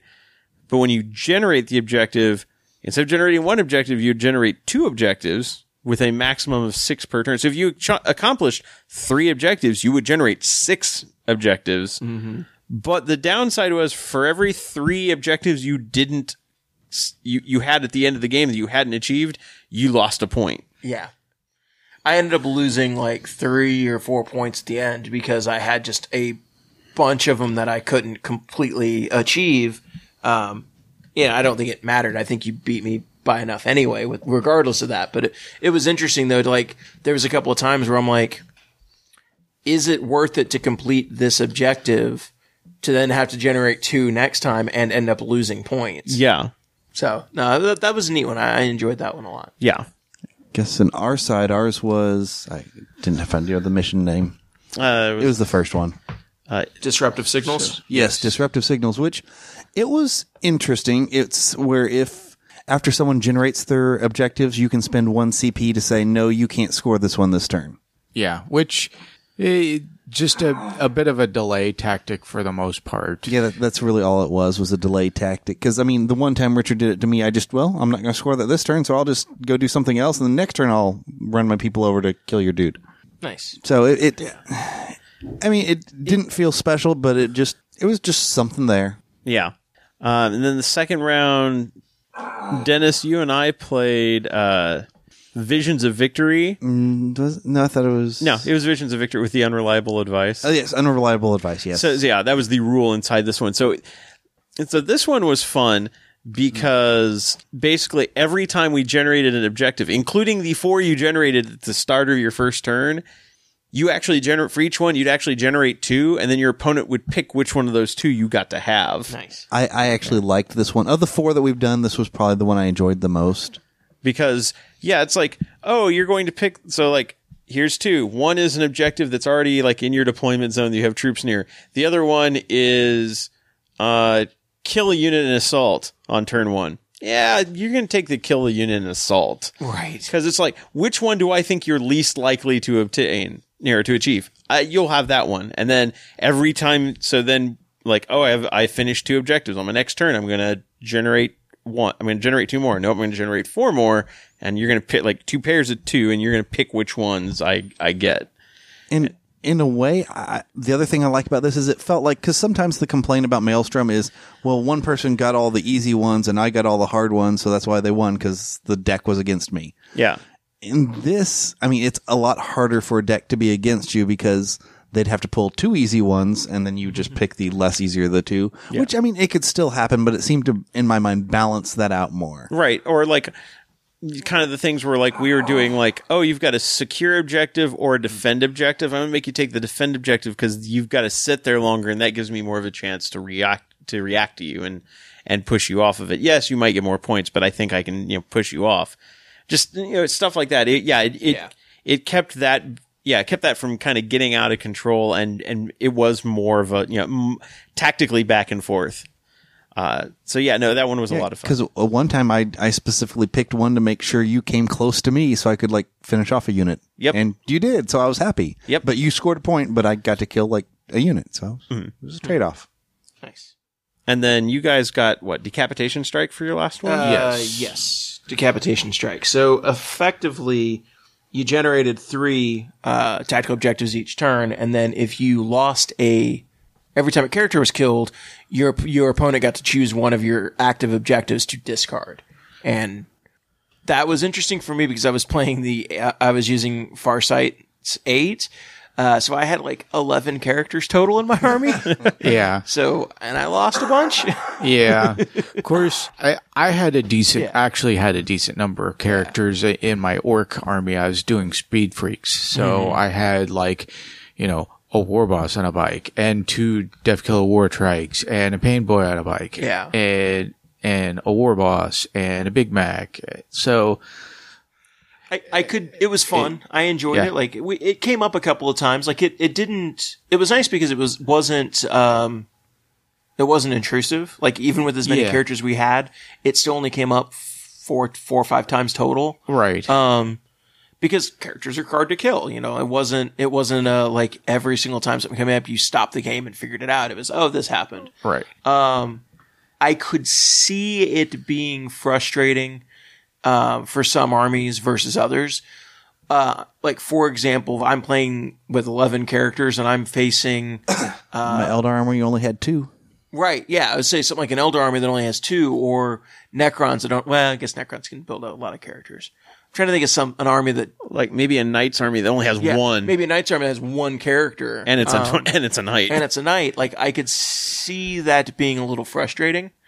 Um, but I, I I enjoyed it. I thought it was thought it was a neat. I thought it was a neat subtle tweak to the Yeah. game. So Yeah. And we ended up tying that game. yeah, The two we didn't end up playing were Strategic Gamble, where uh, the mission. Okay, so at the start, this one was at the start of each player's turn after they've generated new objectives. The player can choose to discard two objectives to generate a new one.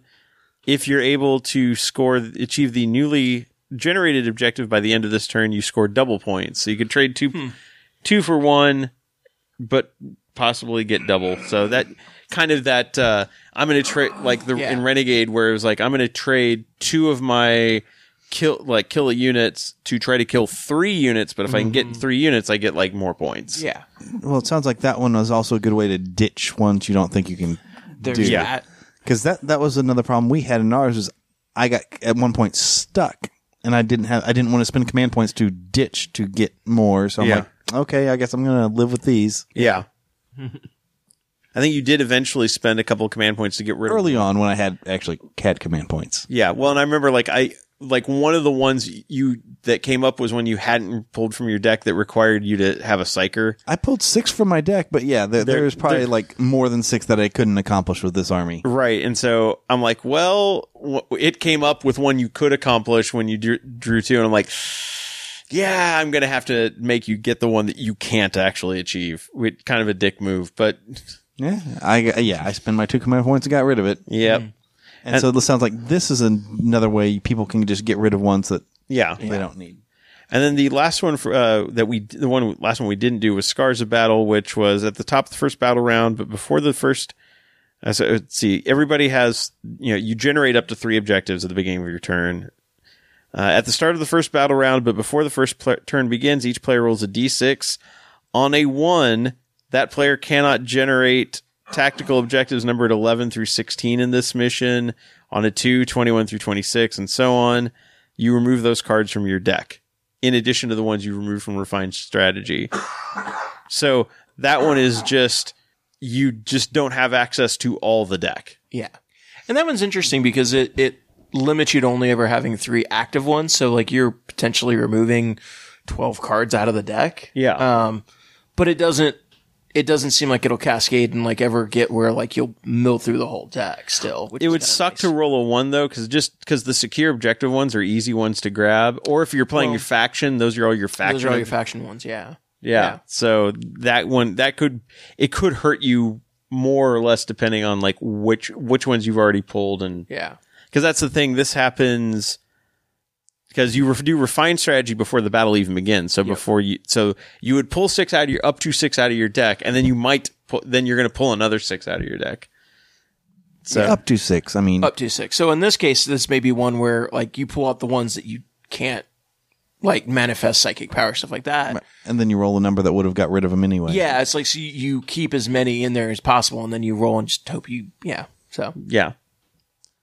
So I don't know. That that's that's an interesting one.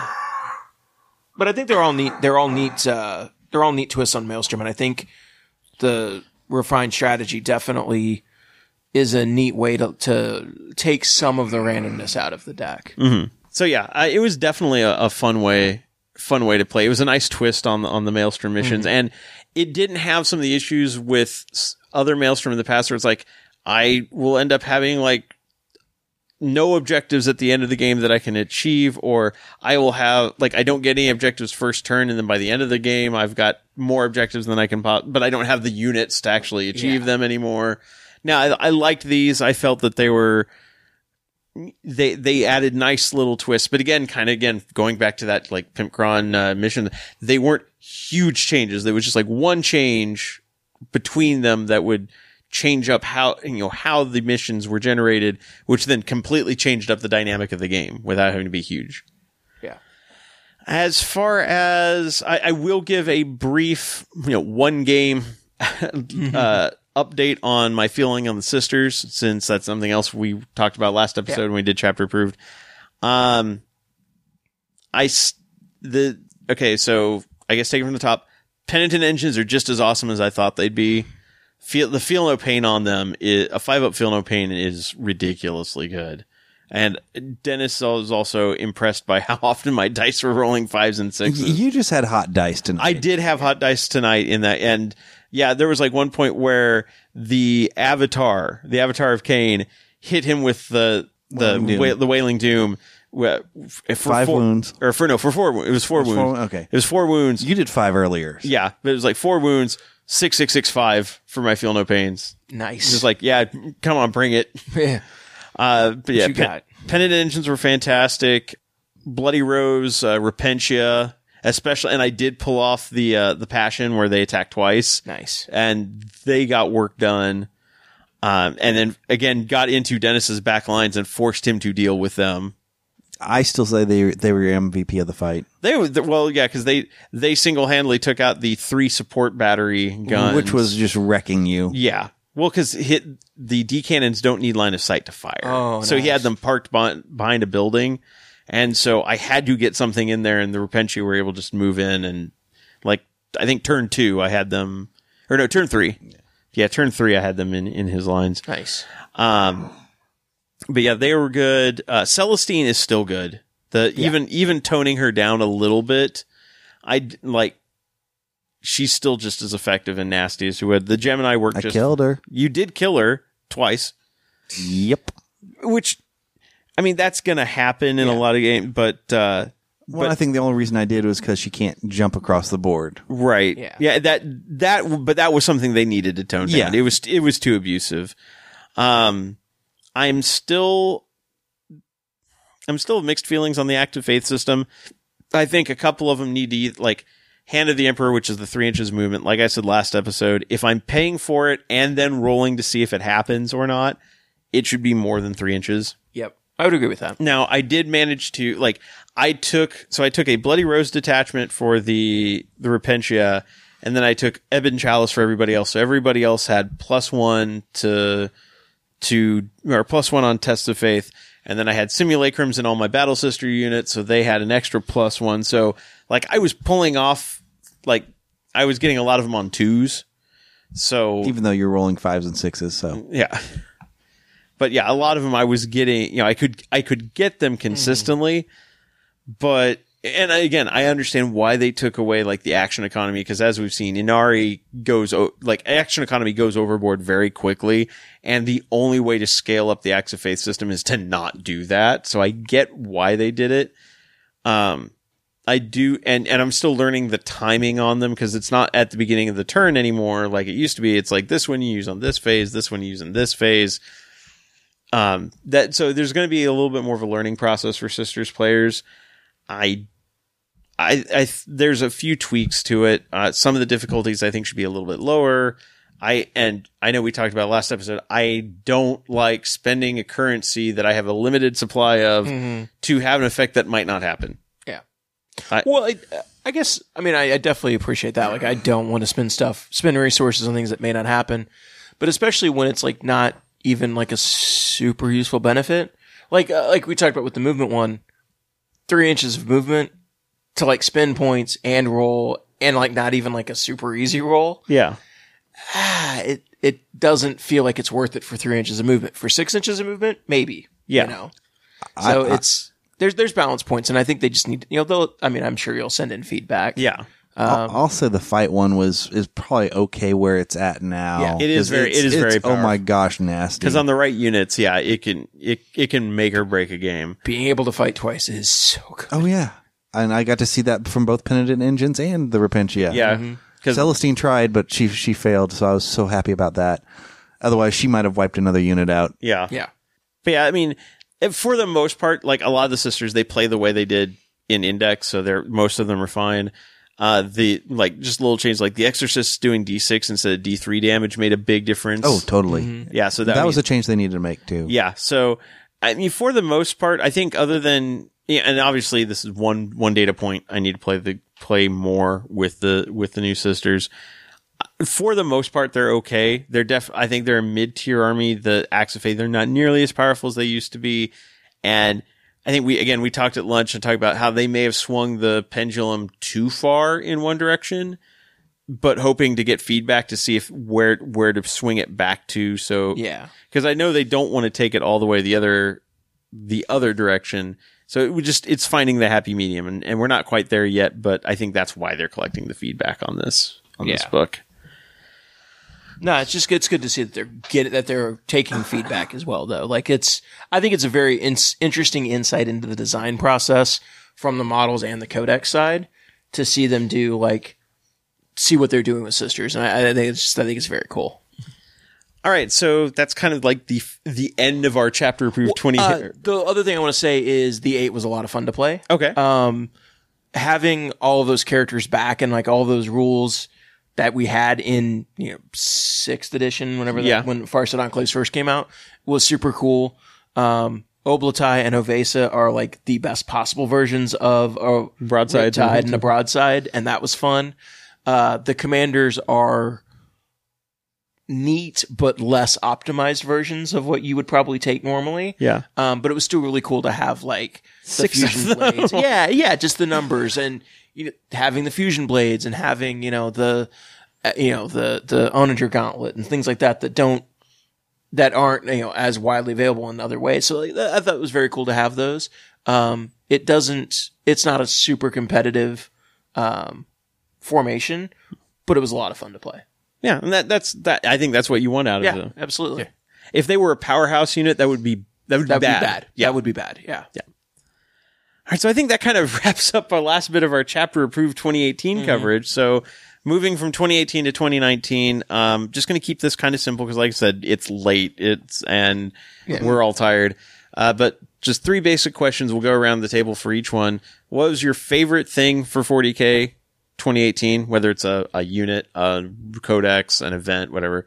Favorite thing for 40k for 2018. Your least favorite thing for 2018 and what would you like to see the most out of 40k in 2019 so um, i'm going to start with you kevin on Okay. what did what did you like the most So the big thing that I liked the most is the fact that we had a full year of FAQs and chapter approved and like the game effectively got rebalanced multiple times throughout the year.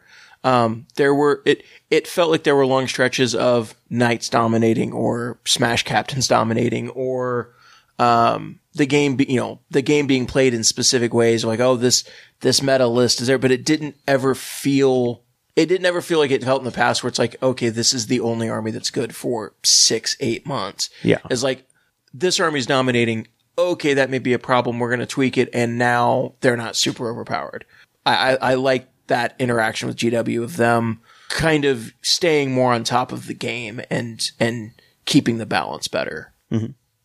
Richard? Uh, I I loved Blackstone Fortress. Okay. Yeah, no, and It it's was- it's it been was awesome. Lots of fun and really cool models, and I look forward to playing it some more. We need to get Dennis into playing it with us. Cause yeah, no, you you'd really dig Blackstone Fortress, and it's a lot. I still would like one of the models from it. Yes, I know you want the Eldar. Yep.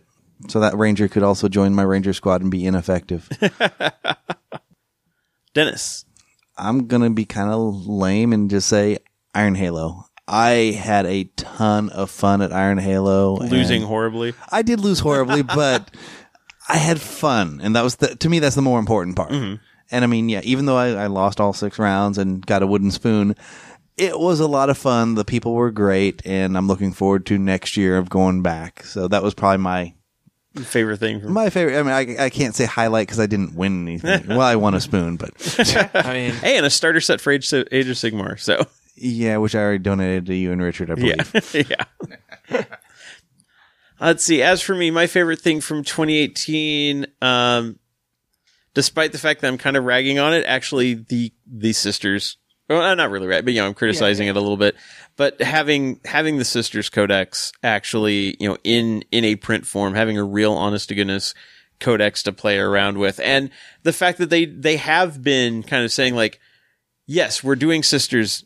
You know, we're de- redevi- redesigning sisters and they're coming out in 2019 and here's the progress on them. You know, actually putting that stuff forward and, and getting the stuff out in front of people, which is, you know, kind of like, you know, you like the, the changes and how they're, how they're interacting and trying to mm-hmm. rebalance.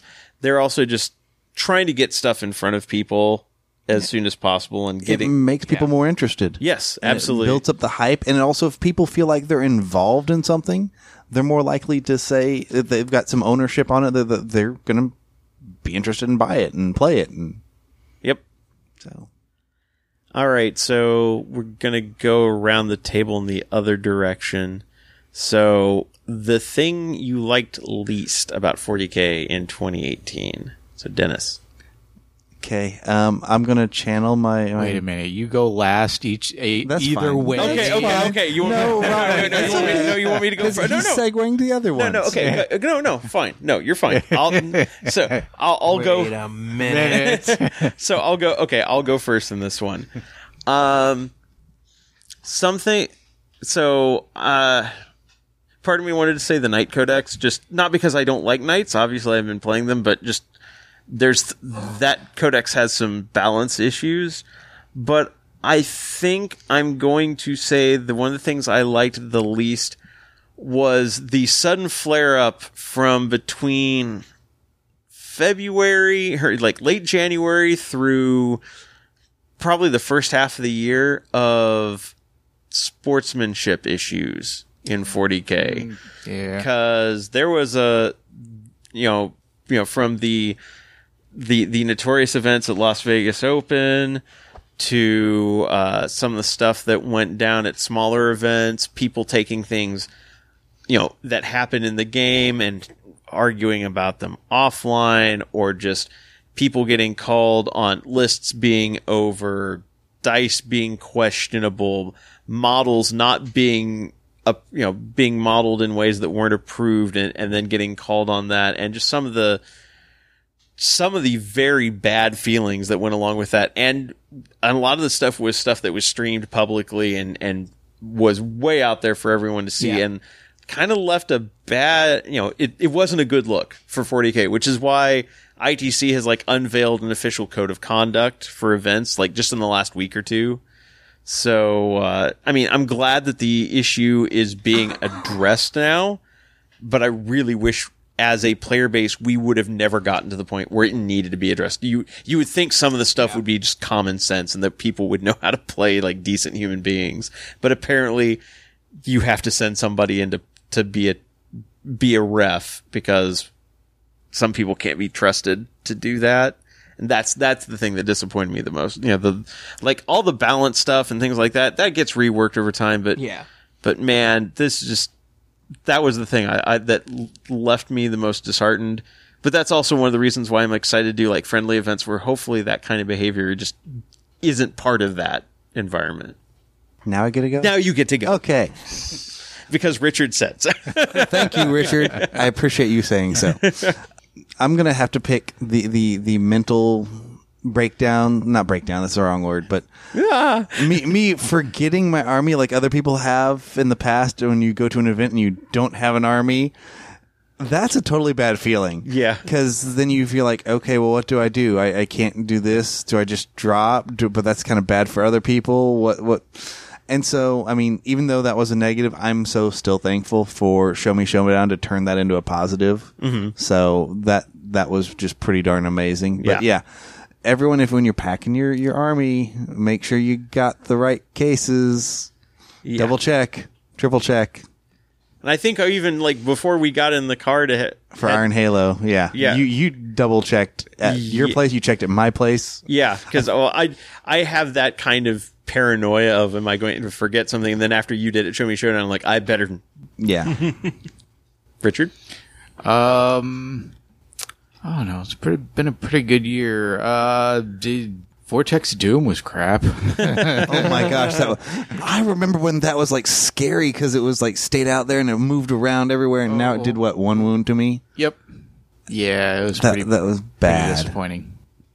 so I do want to like kind of preface before I say this. I just want to say as well, like there were a lot of really, really great things that happened this year. Um, you know, I picked out. We've all talked about things that we liked. There were a lot of events we got to attend. To I got a lot of attend events in Phoenix. You know, here in Kansas City, Minnesota. LVO was great. So I don't want people to like go like, oh, you know, they're being negative. Like I, we only mentioned one big thing like that we had, but there was a ton of positive things. Yeah. Um, the, I the- turned my negative into a positive. yeah.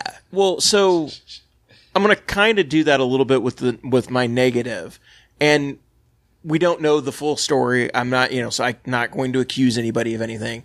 But we had two knights either misplaced or stolen at Midwest Conquest, and that was a really that was a really disheartening thing because when you come to events like that, you don't want to think that people will do that. You don't want to think that, oh, somebody that was at our event, you know, stole, you know, stole that, you know, intentionally or did something like that. And it is entirely possible that they, you know, were accidentally taken, that somebody, you know, hotel staff accidentally threw them away. Like it could have been any number of things, but it's still really disheartening when you're running an event and people are, you know, relying on you to like, you know, keep stuff, you know, keep the room locked and keep stuff. Well, and it also didn't happen until technically after the event was over. Sure, and so like that it's was from that a, was you know, really rough. from a liability perspective. Yeah, it's just one of those like it feels bad when you're running an event and you have hmm. something like that happen. On the flip side, we were able to turn it into a positive because the community did a really good job of coming together and replacing the knights and getting, you know, Alex donated his time to paint them up and get them out. So it turned out to be a positive, but it's still what at the time it was a very, very disheartening thing to have happen in an event that we ran mm-hmm. because like, again, whether it's, you, you want to try to think it's not something, something intentional, but if it was intentional, like you got to realize that like this is someone that came to our event, was here and someone that we probably know. And, and that's, that's disheartening. Mm-hmm. Agreed. Agreed. All right, so now time to reverse things again. Which Are you means going to Kevin- reverse? You're going to do diagonals? No, no, we're going to do reverse again. And uh, and That's boring. And I'm not going to start. Kevin gets to start because he just Yay. finished. Oh. because that's the rules. Oh, okay. now we're going to do this in a random number generator. No. That's what I was voting for. No. Uh, so, what are you looking forward to most, or like whether looking forward to or hoping to see one of the two uh, in uh, 2019 for 40k? I think I say this every year. I'm looking forward to them updating models. See, I thought you were going to say squats. Well, because because there are so many. You know, we're seeing with sisters. Obviously, we're going to get a new sisters line in 2019, and that's hmm. fantastic. But Eldar need a massive revamp. Tau have a bunch of Finecast models still. Um, Chaos Space Marines have Chaos a bu- Space Marines have a bunch of not even Finecast models Yeah. still. Necrons are actually Necrons have pretty a bunch okay. Of, have a bunch of characters that are Finecast. Yeah. that need to probably be redone. There's a lot of models that just need to be updated, Mm-hmm. and it's nice to see that they have the ability to do things because, like with Blackstone Fortress or you know Rogue Trader, like the new models they're producing are amazing, and I really hope that we get a chance to see like Slaanesh get updated. You know, we the the the old Keeper of Secrets is just a trash model. Yeah, like especially There was one? especially I don't compared remember to it at all. what they compared have to the now. other greater demons. Yeah, it's like no, that that needs to be updated. Um, you know, I'm glad that they're you know did updated seekers and and you know fiends and stuff. So it's like, but you know, like the berserker kit probably needs to be updated. Uh, you know, there's th- th- there's so many models out there that need to be updated, and I know this is like every year, and I know they're not going to get to all of them because we talked about there's a long tail on it, but I hope that they use this campaign books to push new models out there and kind of use those opportunities as release windows to update kits that haven't been updated since second edition, third edition. Absolutely, Richard. Um, I steal yours, Dennis. Squats. Okay. You're hoping to see squad. I, I I know we won't like see squats in 2019, but like th- they could like announce them at the end of the year, like they did with Scissors. Yeah. So I still kind of hope they don't, even though I kind of hope they do. yeah, Even if they just kind of did like limited release, like we've got like the one squat bounty hunter for Necromunda, but Right. like, Or like a squat like- kill, like- like, an abhuman kill team with Yeah. squats or something like Would that. cool. Yeah, And that's perfectly fine, Richard, because I wasn't going to say squats anyway. uh, I I know. even though if we You count how many times it. we've said it now, how many like minutes we've added to the clock. well, the clock's broken. Yeah, because That's true. They, broke that. they could have put it back up. No, No, they didn't. Okay. no. So no, I'm going to kind of go along with what Kevin was saying. I have an idea for Eldar models. I want to see a Ynnari Codex. Yes. I, I, I I'm kind of tired of Ynnari kind of just pilfering from here and there. Treat them like Dark Angels. Treat them like Blood Angels. They're Eldar, but different. So give them their own codex. Put the other model. Put like the Dark Reapers and the Dire Avengers, the ones that they would have. Put them in there. Mm, And then that way you've got your own Ynnari data sheet for them. And at the same time, you can maybe release the new models with something like that. Yeah, Yeah. And that would also allow you to fix some of the issues with Ynnari where they're they're basic like Ynnari are basically the best versions of this craft world or that Yeah. craft world right now because they get access to the stratagems and toys without necessarily having And and in a way, if you put the other things, it's kind of like I said, it's kind of like Ynnari would be the Dark Angels equivalent of Space Marines, where Eldari are the Space Marines. yeah Yeah. No I yeah that and I, you know I I know I tease about the the Ynnari pamphlet but no they need a full blown codex that actually covers what they've been doing and then maybe allow you know either I, I don't know if they would have their own sub faction traits yet. They I probably think would not have sub factions. no but like have a a rule that would act as their faction trait Yeah. which would be the soul burst rule. Yeah, yeah. Um for me uh I you know like new models. Obviously I'm looking forward to the to the plastic sisters and everything but I'm kind of of mixed mind there because I have so many metal sisters that I don't necessarily need the plastic ones.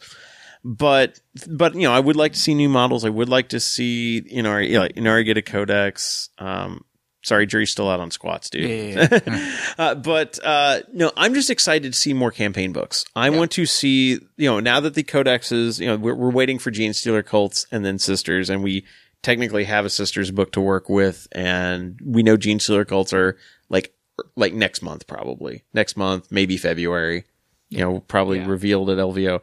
But I'm excited to see campaign books. I'm excited to see them you know, just like at the end of seventh edition, we saw them really starting to push the for push the story forward with Gathering Storm. We you know we saw the story move forward, and now they're continuing to move the story forward with Vigilus, and we're actually seeing existing characters getting updated, new characters being introduced outside of codexes. We are probably going to see a new Abaddon when the vid, you know when the new Vigilus book comes out. Is he going to be rumor, I in hope duck so. armor? No, maybe, Maybe. maybe. Uh, but uh, but I'm that's what I'm excited to see. I'm excited to, like the Vigilus campaign. Let's let's see a campaign that takes like you know half half a year to to really run. Let's see a. I'm I'm curious to see when they do a new Tau and Necron or Tau. You know maybe these campaign books are no longer going to be fully the domain of um like Forge World, like Yeah. it used to be. Now, granted, like at the like I said, at the end of seventh, we started the end of sixth, end of seventh, we started to see a lot. You know, they did the Shield of Baal stuff. They did the uh, Wrath, Wrath of Magnus. They did um, Milkcon, Kauyon. So obviously, we've they we've seen that they can do it. I like what I've seen from Vigilus so far. I'd like to see them to do more, and I want to and. It's nice to see 40k being like a living universe again, just like it's a living game system now that they're updating it and rebalancing it and working with the community. I want them to continue to do this because it all, I mean, it helps, it pushes new rules, it keeps the game fresh, it add, you know, adds new ideas, moves the narrative forward, gives the right, like the Black Library writers new stuff to work with, new novels to write, mm-hmm. new story directions to go in. Um, some of it will make the fans upset. You know, obviously, like not everybody is on board with Primaris being the big hot new thing. Some people hate Primaris models, but you know, it's kind of interesting. Let's see, let's see like the new plot stuff. Let's see them move forward and then see how is that reflected on the tabletop and, and, and again, those campaign books give options for updating some of these codexes without having to do a full blown print codex. And then we have chapter approved at the end of the year where they can collect some of that stuff and reprint it. I know this isn't really one of the specific questions we were going to ask, but one of the things I hope they don't do is just go right back into the codex cycle. I really I hope they really don't. don't want to see that. I'd much rather see them update things that need tweaks through chapter approved and through campaign books. Yeah, let the codexes kind of stand alone. At this point, the only two codexes that I might see updated would be like Chaos Space Marines and Space Marines mm-hmm. because they're kind of like the OG codexes for Yeah. for eighth. And but then at the same time, we've got Index Astartes coming out Yeah. in in White Dwarf, which is a chance to kind of retool those piece by piece too. like as as I've said before, I've kind of flipped my my position on this. I would almost rather see them continue to break those codexes apart and update them that way, rather than doing a whole nother big, you know, Space Marine Codex Yeah. every two years or something. So I, I I just don't want them to. I don't want to go in like we had in seventh edition where. You know, we had two of like several codexes, and then we had these campaign books and splat books that kind of came in and basically also remade the codexes. And it's like, they were updating things too much. Mm-hmm. So it's like let some of this stuff kind of stand and breathe on its own. You've got other methods to tweak and make updates. You don't need to reprint everything. So- Yeah. So yeah, no, I, I'm, I'm definitely with you there. All right. Well, um, sorry this has been a short episode, but it's after 1 a.m. Yeah. and we still have a little, a couple things to pack up and uh, head home and get some sleep. I got a long day of travel tomorrow. Yeah, so. or today, today. Yeah, today. today. So Yeah. so uh, anyway, Kevin, as always, it's it's been good to have you back in studio. Yeah, back, I enjoy having you here. Yeah, it's good to be back. Good to get games in too. yeah. So uh, from all of us here at Preferred Enemies, I'm Rob. Kevin. Dennis. And Richard, good night, good gaming, and happy new year, everybody. Enjoy your 2019. Happy New Year.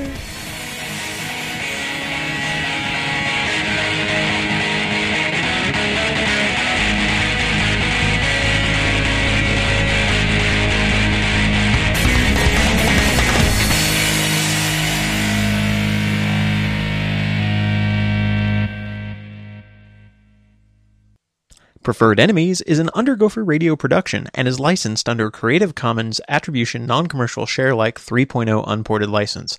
Our theme music is Metal Slug 2 Super Vehicle 001/2 No Need to Reload, originally by Takushi Hiyamuta and remixed by Roataka, courtesy of OC Remix. It can be found at ocremix.com.